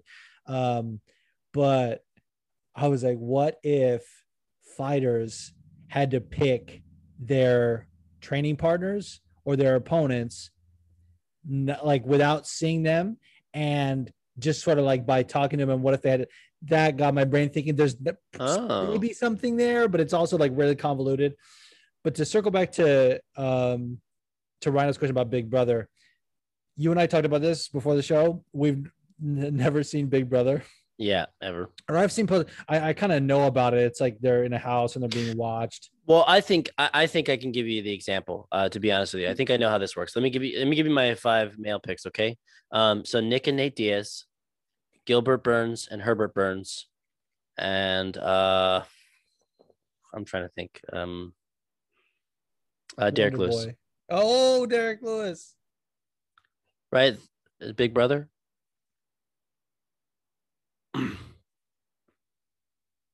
That's literally just listed all the like siblings in MMA Okay. and Derrick Lewis. And Derrick Lewis. Yeah. But could you imagine Oh, that would be Gilbert Burns and Herbert Burns, the Nick Diaz A. brothers, and And Derrick Derrick- Lewis, All right. So who are you picking for the women then? uh, Valentina Shevchenko, and her sister Antonina Shevchenko. Antonina Shevchenko. Um, I'm trying to think of the. I don't think there's any other sisters. Uh, so I'm gonna go. wow. Uh, would have been racist if I would have said Angela Hill. Anyway. Uh, um, but I'm gonna go with Angela Hill anyway. Uh, because great person. Yeah, she's amazing. Uh, Meatball Molly McCann Fuck yeah. and Fuck it, Roxy. oh yeah, oh yeah, yeah, that's a good one. I lo- well, that's for you. I I- actually, you know what? I choose um, I choose. Amanda at the top of it. Oh man, think it- Yeah, just to kind of be the person that's kind of like chilling, like the fucking like the you know they have like that, that character in anime that's like always like just like whipping ass, but like always just chilling and like being like so funny or something like like like doesn't like One like, Punch all- Man. yeah like very like oh, I don't really care like very Amanda Nunes like of her to be that for for Big Brother, but yeah, I think I'd, that'd be fireworks. Dude, especially if you think about Amanda Nunes, the way like she's done a few interviews where she's been like drunk, and or or she's talked about being drunk, or she said that before the cyborg because they, people knew Amanda was good, but it was like the cyborg fight that really because cyborg was a was a force at that time as well. Oh yeah, was oh yeah. okay. And before that, Amanda had said like, "Oh no, I you know she's another Brazilian. I don't want to fight her." And then she also said like, "Oh, I'm a little girl. I don't want to go up to 45. The- uh, I'm good at 135." When she fought Cyborg, her mom apparently was like, "You know, oh, I'm so worried for you," and she goes, "Don't worry, I'm gonna kick her ass." I mean, it, uh, it's already it's already writing itself. This is cool, but anyway, that's my those are my ladies. Okay, Yeah, yeah, okay. and men, ladies and men. Yeah. Okay. Here's my pick. Okay, Wonder Boy and Chris Weidman, Okay, I like it. and That's that. Hey, that's that Yeah, big it. brother energy big right brother there. energy um because there's brothers-in-law kind of which Yeah. is like, like not traditionally but they they're somehow like their siblings are married or Either something. way, big brother energy. big brother energy um Geoff Neal and neil magny Get the neils in there get the get the Neils in there. get the neils in there and you have to have someone wait Hey, your your fifth guy is Daniil. Benil. Benil, Benil. Benil. Neil. Benil. Neil Benil. Neil Benil. So Can you imagine the antics of like Did you say- Benil. Benil. Did you, You say Neil? Are you saying Minnie? No, I said but Neil. But but Neil. Okay, what's Ne- Neil? No. Honey, it's not even Neil, it's Jeff. Yeah. Neil. But Neil. but Neil. You know what I was gonna say before you said that? I was gonna say you gotta have some like wild card in there, like Rafael Fiziev, who's just Oh yeah. absolute wrecking machine, an absolute animal. Uh, oh, what's that? What's that weird? That really funny guy. Um, he's like always doing the spinning shit. I can't remember his name. Uh, he's Brazilian. Oh my god. Oh, Johnny Walker, no, no, no, no. It's a different guy. Oh, wow. Michelle, Michelle is- Pineda. Yeah, Paeta. Yeah. Yeah, Michelle Michelle Pineda. yeah, get him in there. Bro, great. forget what I said about the Neils. Get one of The the Chris Neils. That's there. Michel Pereira and Johnny Walker. You ever see, like them training together. They've posted pictures and they're apparently their antics are like whatever. They both help each other with with English. Uh that's the fucking that's the that's the seed. And then I'm keeping Fiziev in there. Yeah, I love it. All right, so that's your men. That's my men. For the women, uh gotta get Zhang Weili in there. Because I, it. th- I think people need to know her personality. Like she's working on her English. Um, got to get her in there. Um, got to get Felicia Spencer as well. Mhm. Um, because I was think- I was actually thinking like Megan Anderson, but she's fucking cut from the UFC, bro. Like she's gone. Mm, yeah, But, she's um, gone. she she would be good in there. Um, and by the way, I saw a tweet from uh from our girl Shay um, from the from the clinch pod, which has been on hiatus, but it's coming back. It it was like I would climb Megan Anderson like a tree. Absolutely. I fucking agree. Even though she has me blocked on the podcast account for the most fucking ridiculous reason, dude. I get so mad about it when I think about it too, because like apparently she she blocks everyone. She like searches her name and, blo- and blocks people. Like people have never tagged her in things will will say like, "Oh wow, Megan Anderson sucks" or whatever, and they block her. And I was like, "Did I fucking slip up and say that once?" I found one because like I found out I was blocked once, and I was like, "Okay, damn!" Like now I joined the club. Like I guess a lot of people on Twitter are blocked by her. I found I searched our ads and I, I searched my my name or searched her name with my ad to see if I'd ever said something and not tagged her. Didn't ever say anything disrespectful. I searched our ads. In one of her tweets, dude, she she was saying something about how trolls are are whatever or guys making stupid comments, and the homeboy Yugi had fucking said, um, that don't focus on the trolls. There's guys like me out there who are willing to die in your thighs. Yeah. And I tagged the horny police. and, and I get like sometimes if people are fucking tagging, like people sometimes in my tweets will tag like old takes exposed and like a bunch of shit. Like, bro, if you are trying to fucking tag people in my tweets like that, they're just trying to roast me or whatever, you're getting a block. Sorry about it. You're getting a block. And maybe she thought I was doing it to her. I don't know, but like, why when I did that because he was being horny and he's not blocked? I fucking and and dude, I fucking found that when I found that I came to the thread because on my um personal account I was like, bro, this is wild. And then like when I I, I forgot to more of the story, I back up. You when I tagged a Yugi, when I tagged the horny police, he was like, "You think I give a fuck about the horny police? I've been dick yelled before, bro. I would lick Megan's ovaries." and then she he still didn't get blocked for that. And then when I fucking brought it up, I was like, "Hey man, what the fuck? I'm blocked for this." And he said, "And I'm not. She wants the ovary king, bro." There you go. Said wants the ovary king and is still not blocked, which leads me to believe he must be right, dude. I Like, mean, it's true because I asked her. I even I asked you her. said you said I want to be blocked, and you didn't get blocked. I didn't get blocked. I said, Megan, can I join the elite group of people who get blocked by you? And she Dude, never I'm blocked me. so mad. Maybe I'll dude. maybe I'll I'm try again. I'll try mad. again today. Maybe you know what? She's definitely got more time on her hands. Maybe she'll block me today. I'll try again.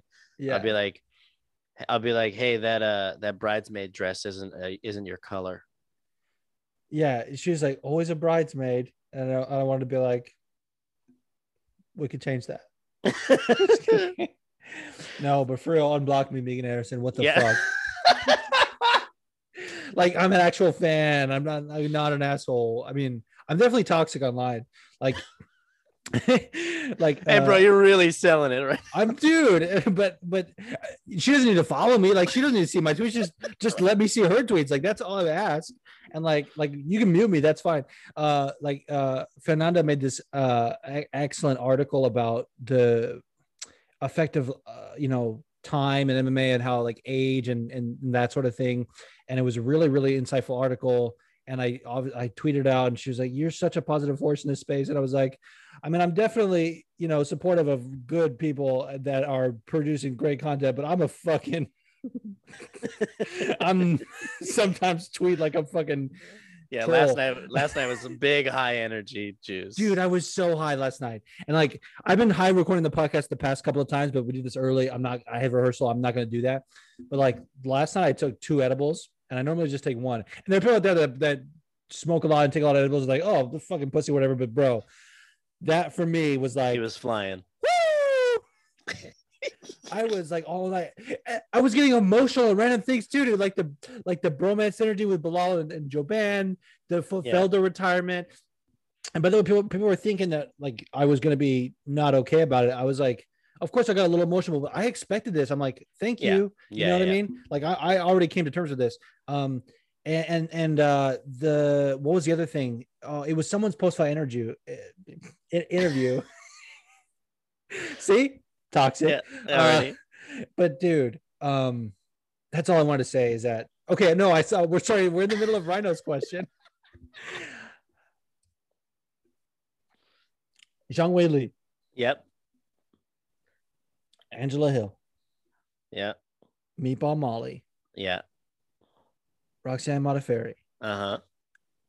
and just for a wild card because it's a reality show and you got to have drama, Maycee Barber. Oh. Think about that for a minute, dude. that's Good. Think about that, and then think about her being like, "Oh, like I could know- beat you if I didn't blow out my knee," and Roxanne be like, "Yeah, but whatever, I fucking dominated you. Shut up." I mean, Hey. obviously, Roxy would never say that. You know what I love about you is that your entertainment value is always superseding how you feel about someone. You were like, "Look, I hate her," and I've talked, I've talked, I've dragged her for filth on Twitter before, but and on this there's not a podcast. doubt in my mind. There's not a doubt in my mind that it would be very entertaining to watch.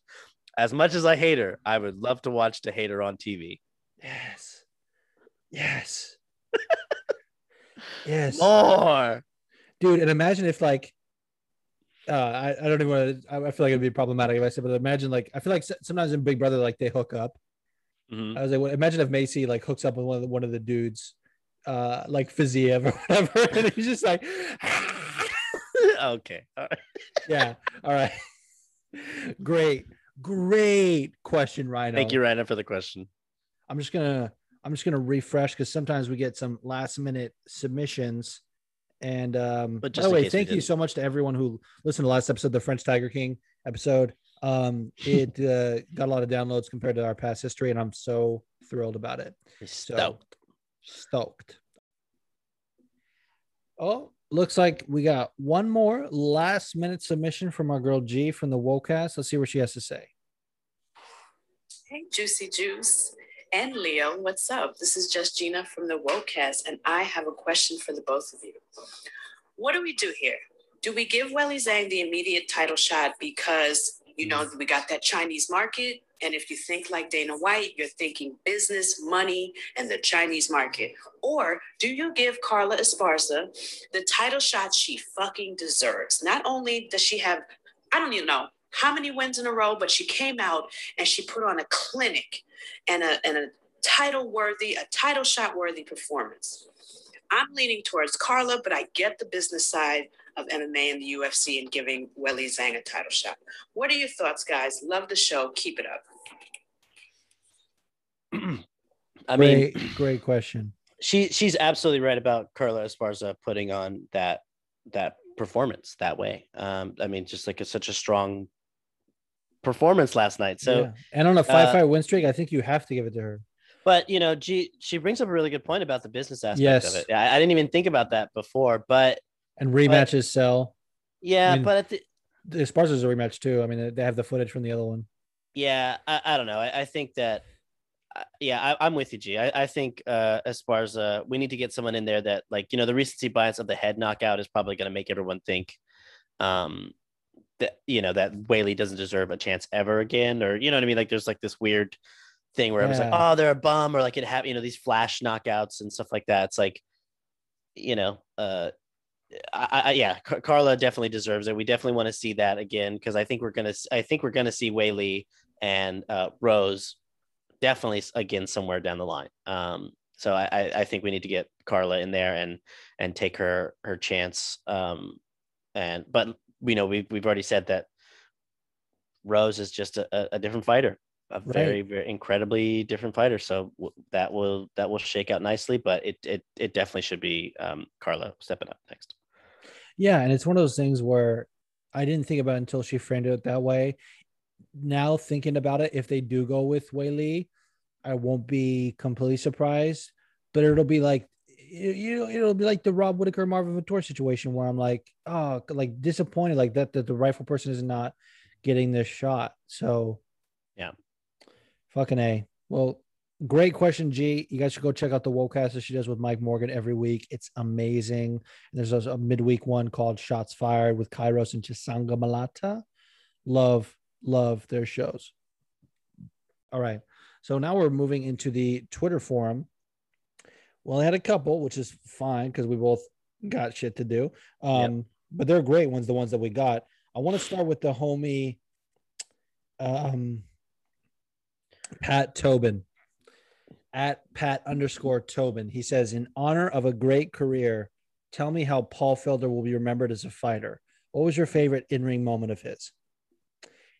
This is such a great question because not not only, you know, obviously I've I've waxed poetic about Paul Felder on this podcast a lot, and we did it already a little bit this episode, so I don't want to go too much, but I do want to say because he he framed the question in such a, a great way, which is like how will he be remembered as a fighter, and oftentimes in MMA, fighters retire way too late, and he even alluded to this. I wish more fighters would do this. Like if you're not feeling anymore, like you know, step out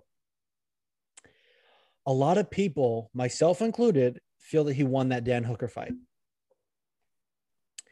And and, and even in, in the cage, he was like, uh, maybe I should retire. You know, I, I gave him my all in this fight. You know, he kind of had that energy. And then he said he was already feeling that in the cage in New Zealand. And then he got the fire back a little bit with the RDA fight. And, you know, one judge even gave it to him, which is like my biased ass was like, okay, let's go. Like obviously I didn't, I didn't think he was gonna win at all. But um, there's I, I thought there was a case for him maybe winning one of the rounds, but not two. And I was like, okay, okay.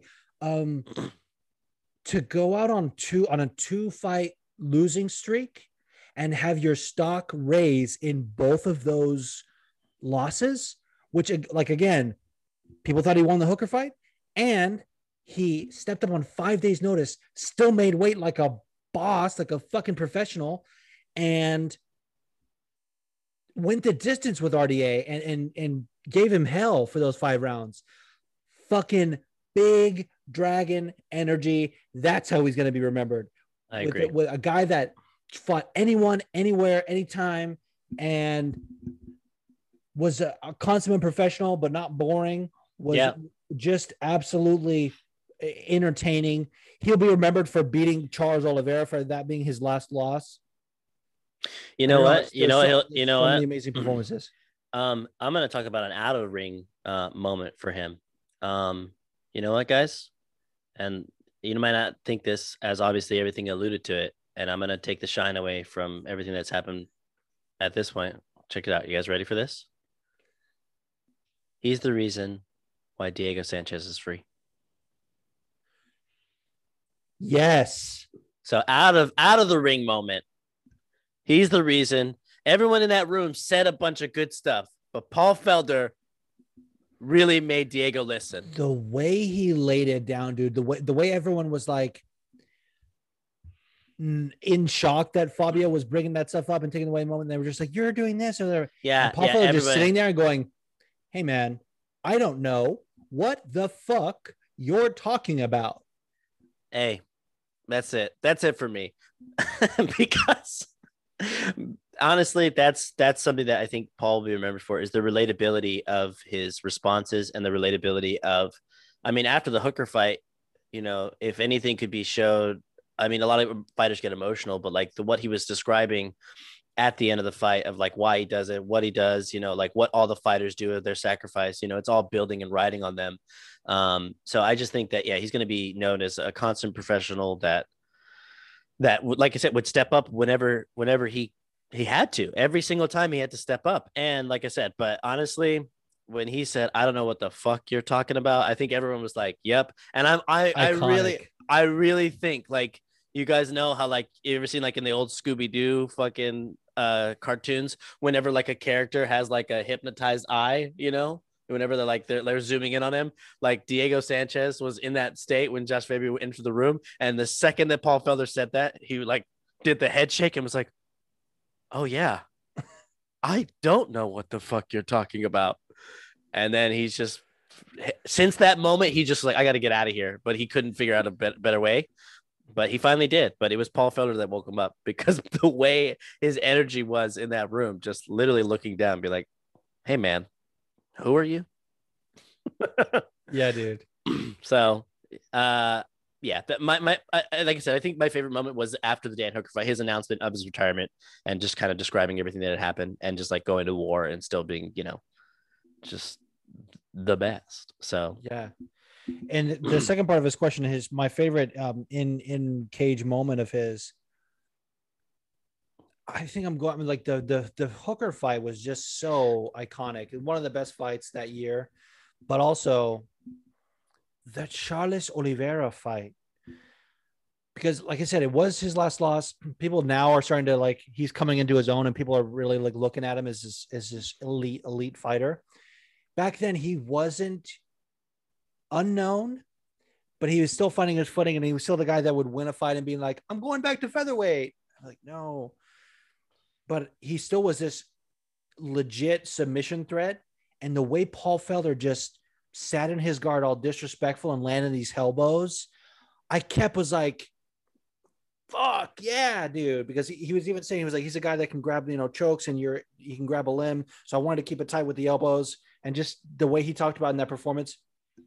And my probably my favorite in ring moment like that isn't a performance is I, I can't remember when I think it was in Glasgow. It might have been when he fought Stevie Ray. Um, his brother was in his corner, but brother isn't a fighter. Um, but it was their dad had just passed, and the way he honored him and the way he just broke down was amazing. And I'll, I'll always remember Felder as this like guy that wore his heart on his sleeve and you know never like he just has this way of not being super bombastic and controversial, but not boring and not just like Yeah. not, not just mean his fighting style. Like his interviews were always so engaging and Yeah, yeah. and you just can tell he's this amazing guy. And um he's now become this one of my favorite commentators. So Yeah. fucking so stoked for his career moving forward. Absolutely. All right. Next question I want to read is from at the Jive Master, Ben Kiley. He says Cody Garbrandt versus Sean O'Malley. Thoughts? First of all, my thoughts. I think at this moment in time, Sean O'Malley melts Cody Garbrandt. And that and I this is coming from a Sean O'Malley hater, by the way. I'm not like a, oh yeah, O'Malley's the next.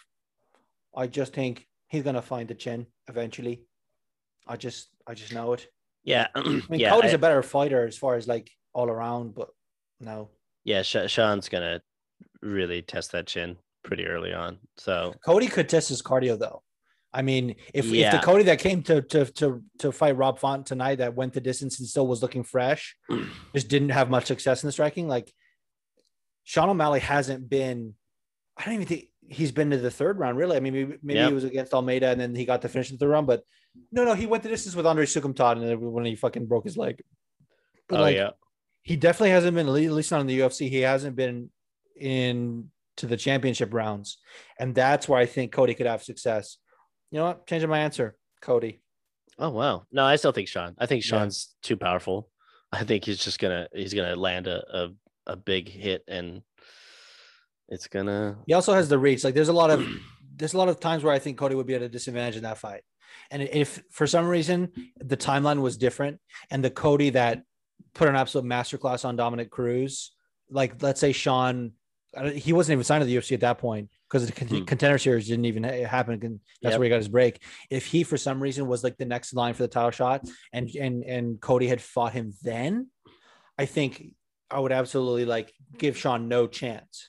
right. Um, but now where their careers are, I just think, you know, like I said, the more I think about it, the more I'm finding ways where Cody could have success about like taking to the fight around using his wrestling. But as far as my gut reaction, which is your still final pick, like Sean maybe Yeah. gives him kind of a tough time. yeah. Tough time in there. Yeah. Very tough time. Fucking well, thank you, Ben. Go check out his podcast, the Hind Fight podcast. And one of our favorites, uh, show regular, has an amazing question. It's from the Filthy Casual at MMA Filthy Casual. She said, Hey guys, I'm binge watching old seasons of The Ultimate Fighter, and I wanted to ask your opinion. Out of all the fighters to join the UFC after winning Tough, who has gone on to have the most impressive career and who has been the most disappointing? Uh, just for for sake of of argument, um, did uh did Michael Bisping won? Yeah, Yes. yeah. So Michael Bisping. Uh, just and it's all and honestly, if we didn't go to UFC 199, I don't know if I could answer that question. But because we went to UFC 199, we saw him get the belt. Uh, okay, and also you have to keep in mind that he's also on the desk as well. Like there, like I'm talking about like a full arc of like, wow, that's really, really like what a skyrocketing like thing. Obviously, being amazing at fighting, which is the most important thing, to getting the belt and then to just like easing his way into retirement. Um, yeah, I, it's uh, that's who it is for me. I mean, I, there's a there's way more people that have like ton, like, you know, Kamaru Usman. There's a lot, a lot of other fighters that have been on tough that like have, um, you know, Yeah. but but just for me, I think like as far as like longevity goes, like Michael Bisping is doing pretty pretty impressive. And as far as disappointing, um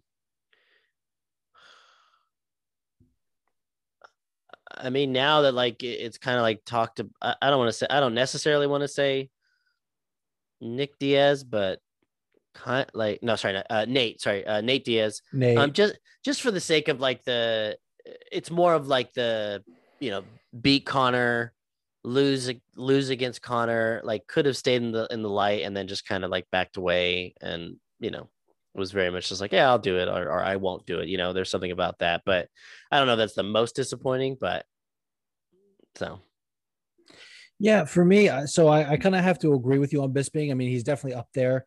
You know, the the, the most impressive one is is hard, um, but Bisping is imp- especially impressive for me because he he won in in season three of the Ultimate Fighter. Yeah. The, the like in 2006 or seven, yeah the generations that he had to to beat to and stay relevant to get a title shot in 2016 Yeah. which at that time was the record and just barely got broke by Charles Oliveira and to find out later that he was doing it with one eye yeah yeah yeah for, yeah. for at least several fights I I think he I think he had the eye thing happen in like 2013 or 14 like so so impressive dude. And then after that he goes on to defend against uh, Dan Henderson which at the time is like he was ranked number 13 people give a lot of shit for that. Uh, some crazy people even think Dan Henderson won that fight which is absolutely insane. Um, just because of two big overhand rights that got Bisping in trouble for a little bit. Ooh Bisping still won the other three rounds even still, dude, he then fights GSP and loses. But in many people's eyes, myself included, George is the greatest of all time, and then gets knocked out on short notice by by Kelvin Gastelum. So he didn't have the best ending as to a career, but that to go out with the peak, to like he just barely lost the belt and, and then retired after that. I still think he's he's up there. Um, I mean, is he the Evans- most impressive for yeah okay there you go he like Rashad, Rashad Evans got um had a great career. I want to say one of the more disappointing ones because there there are some people that won and then straight up disappeared that you like don't even hear from anymore. Mm. And like to be honest, those are like what some people that come to mind for disappointing, and, and I'm a fan of his. Like I'm one of the only fans on Twitter left, Ryan Hall, just because he was this like wizard and you know he he had all this praise and, and hype coming from the ultimate fighter and then hasn't really fought a ton yeah but is like still around in the rankings it's like yeah he's he's fighting um on the on the Conor card i'm pretty sure actually yeah yeah he, he has a he has a fight booked um yeah but um when's he gonna fight after that Yeah, that's a good point.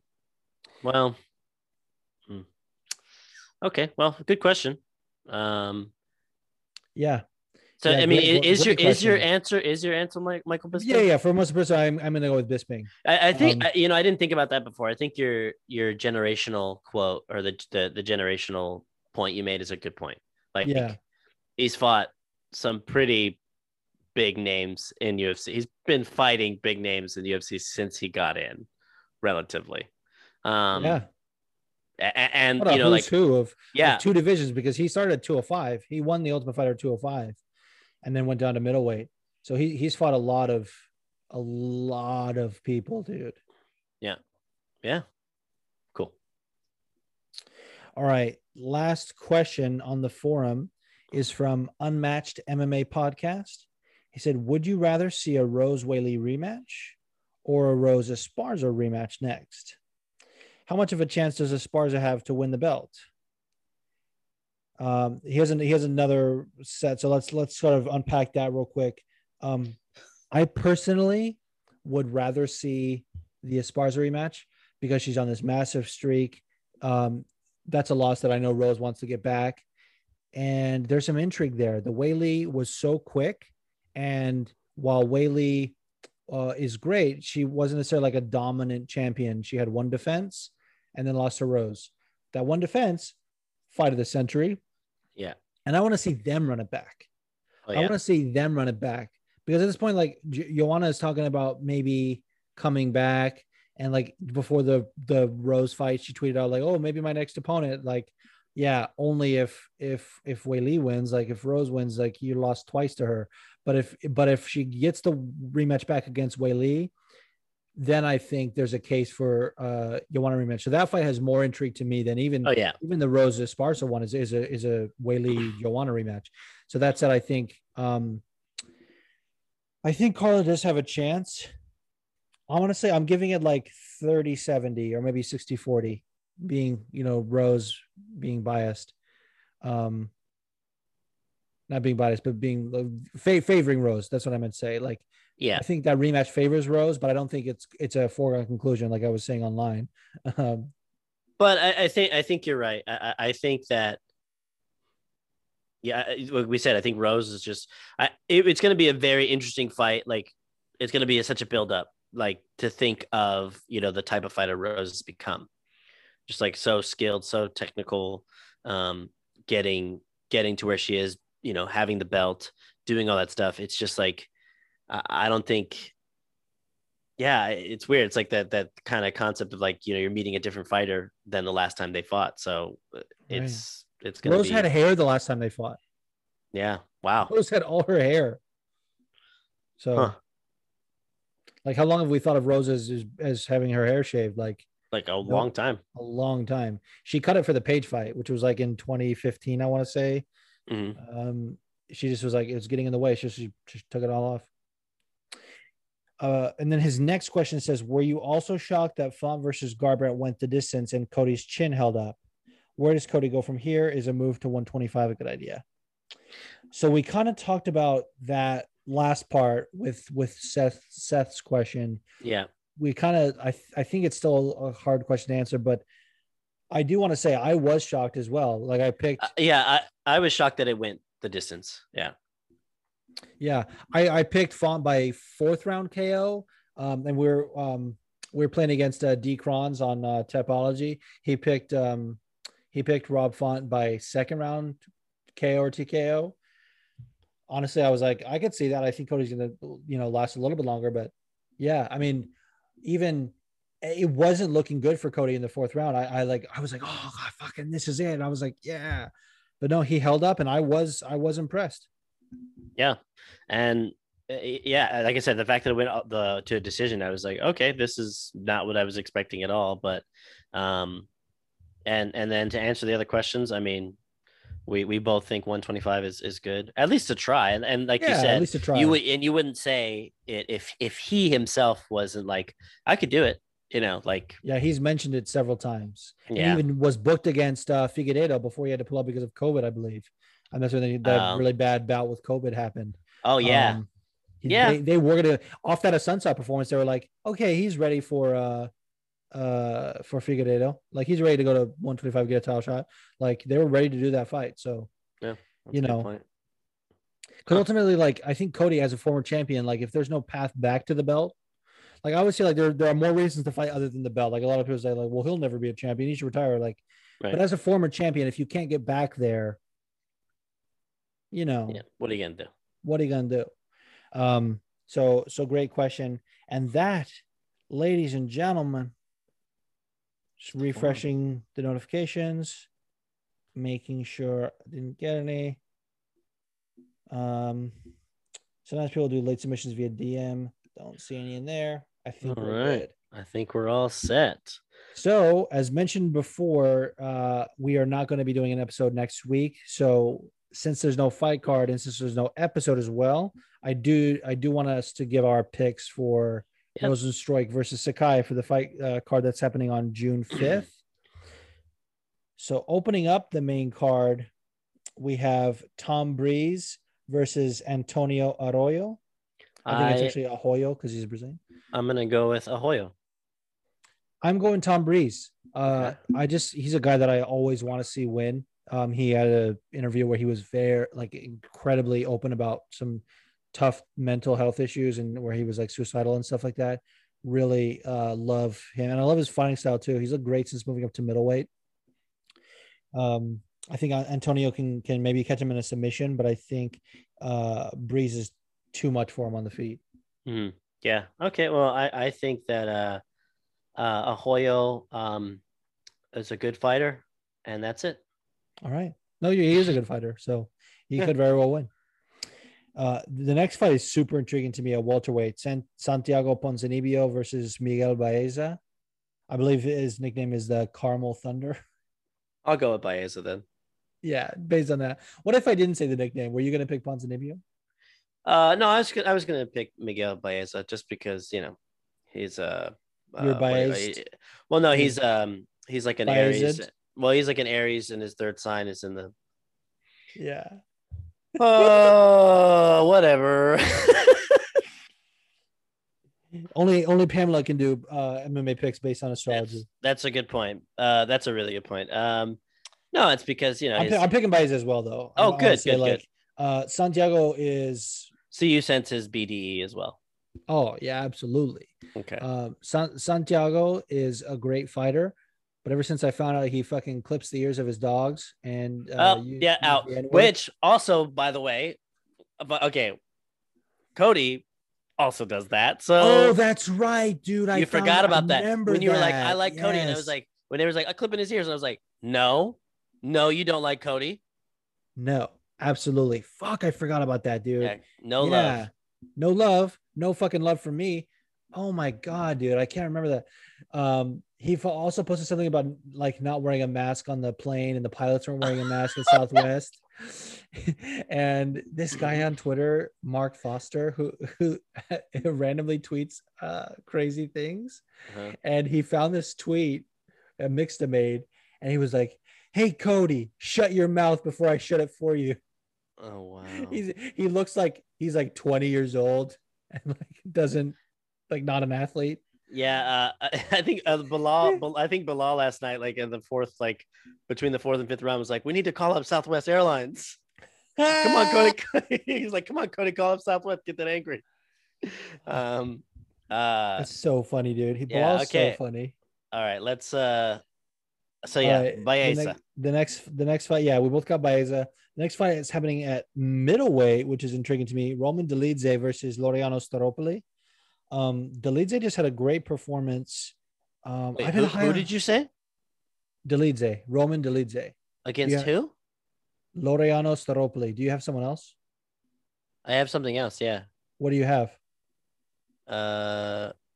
De Chirico, Alessio Alessio De Chirico De Chirico. Yeah. against who Roma Roman Roman Dolidze Delidze. Okay. Yeah. What What are you on? That's interesting. I have it as Staropoli. Maybe maybe it's De. Maybe they got the wrong Italian, which would be so funny. would be. I mean, hey, Staropoli hey, fights out of Argentina, but he's Italian by blood. which would be Maron. You know what I mean? Like, Uh, yeah. um. Okay. So this is this is Uh, intriguing because if it's well, out of those three fighters, I think they should all fight in the ring now. yeah, And I'm gonna go with De Chirico. I was gonna say if it's De Chirico, I'm taking De Chirico. Yeah. If it's Staropoli, I'm taking Dolidze. Hmm. Guess And we'll find out Staropoli normally fights weeks. welterweight, so I like if, if he's moving up, that's definitely sus. Like I don't know how he'll handle it. So, you know, I was gonna pick Roman because like based on what I what I see here, um, got to pick Roman. Okay. All right. I like it. I'm gonna pick um this this Italian man. De Cicero, De Cicero. De Cicero. De Crescero. Yeah, that that can answer that. Crescero. eh? Yeah, we're so canceled. Yeah, we're Um, gonna be canceled. Can't wait. All right, the co-main is an interesting heavyweight fight. Walt Don't even ask Walt Harris for me. Same. It, and it comes down to, I need him to get a win, dude. I need Yeah. it so badly. Yeah. Uh, Tev had a great tweet about it. It's like we we really need him to see it. He hasn't gotten a win since the whole thing happened with his stepdaughter, Yep, Blanchard. yep, yep. Super sad, bro. The Overeem fight made me super sad. I can't, I can't, I can't even think about him losing right now. I'll lose it. Like we need him to win. We need that fight with fucking Yeah, yeah. I just I'm Ryan Harris. fuck, dude. Fuck. Yeah, he needs to win. I mean, you know, obviously for his own sake, but Yeah. we, I, he's also a good fighter as well. It's just you know, Well, yeah. Yeah, well, whole. Yeah, well, no, but I definitely think he has the power to to beat Marcin Tybura. Although Tybura showed he could handle the power of Greg Hardy, which is like, I don't know. Right. You know, it's it's definitely a matchup that I don't want to think about because if I start to break it down more, I might have a hard time picking Walt, and that's definitely not going to happen. So Yeah, exactly. We're so riding with still, Walt. Yeah, still picking Walt Harris. And on to the All main right. event. The main event, Jairzinho Rozenstruik. Jairzinho.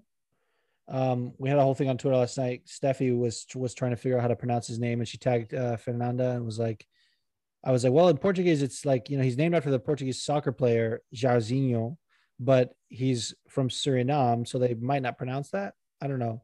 Yeah, no, that is Anyway. that is very confusing. I will say. I remember whenever um like dialects class and uh like at AMDA and stuff like that, and people were like, "Well, that's not really this or that," and I was like, "Guys, the world is full of weird anomalies." I I Yes, one time at well, contradictions. when I was at work, one time a woman called in. She was Chinese, raised in China till she was 10, moved to Russia, learned English in Russia. So she had a Chinese Russian English accent. English accent. And I'm like- wild. I can't, I, my brain, I'm like, I can't process the vowels and the, the, all the so- sounds. And I was like, yeah. So, like I said, you know, Jarzi- Dar- could be different in that country. I imagine though that you would at least print like they might read it and pronounce it one way, but if you're named after that guy, you you have to keep the pronunciation at least at least within the confines. Like you may not pronounce the R the same way because like the Portuguese Right. R is like Jairzinho. Like I'm, I'm even having a hard time to do it. That's not it. But yeah, It's, it's Um, almost French. yeah, yeah, yeah, a little bit. Um, but but but the the J sound and and making the NH be, be like a Y is like or an NY at least.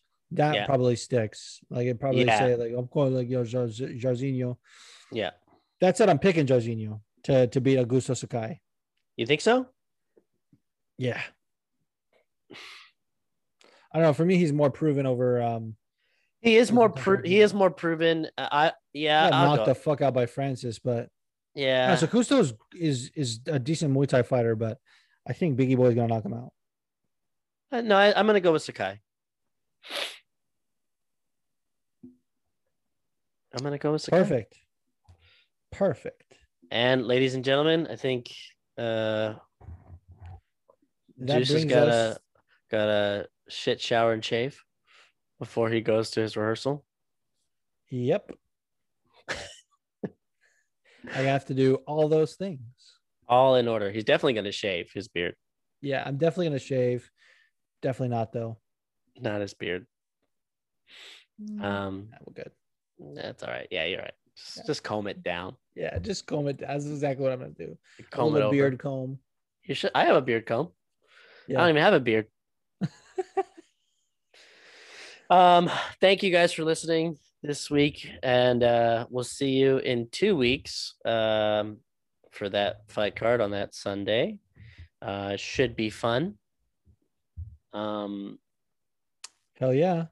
Follow me at leogh2113 on Twitter and Instagram. Uh, And follow me at Friendly Spar Pod on Twitter and Instagram.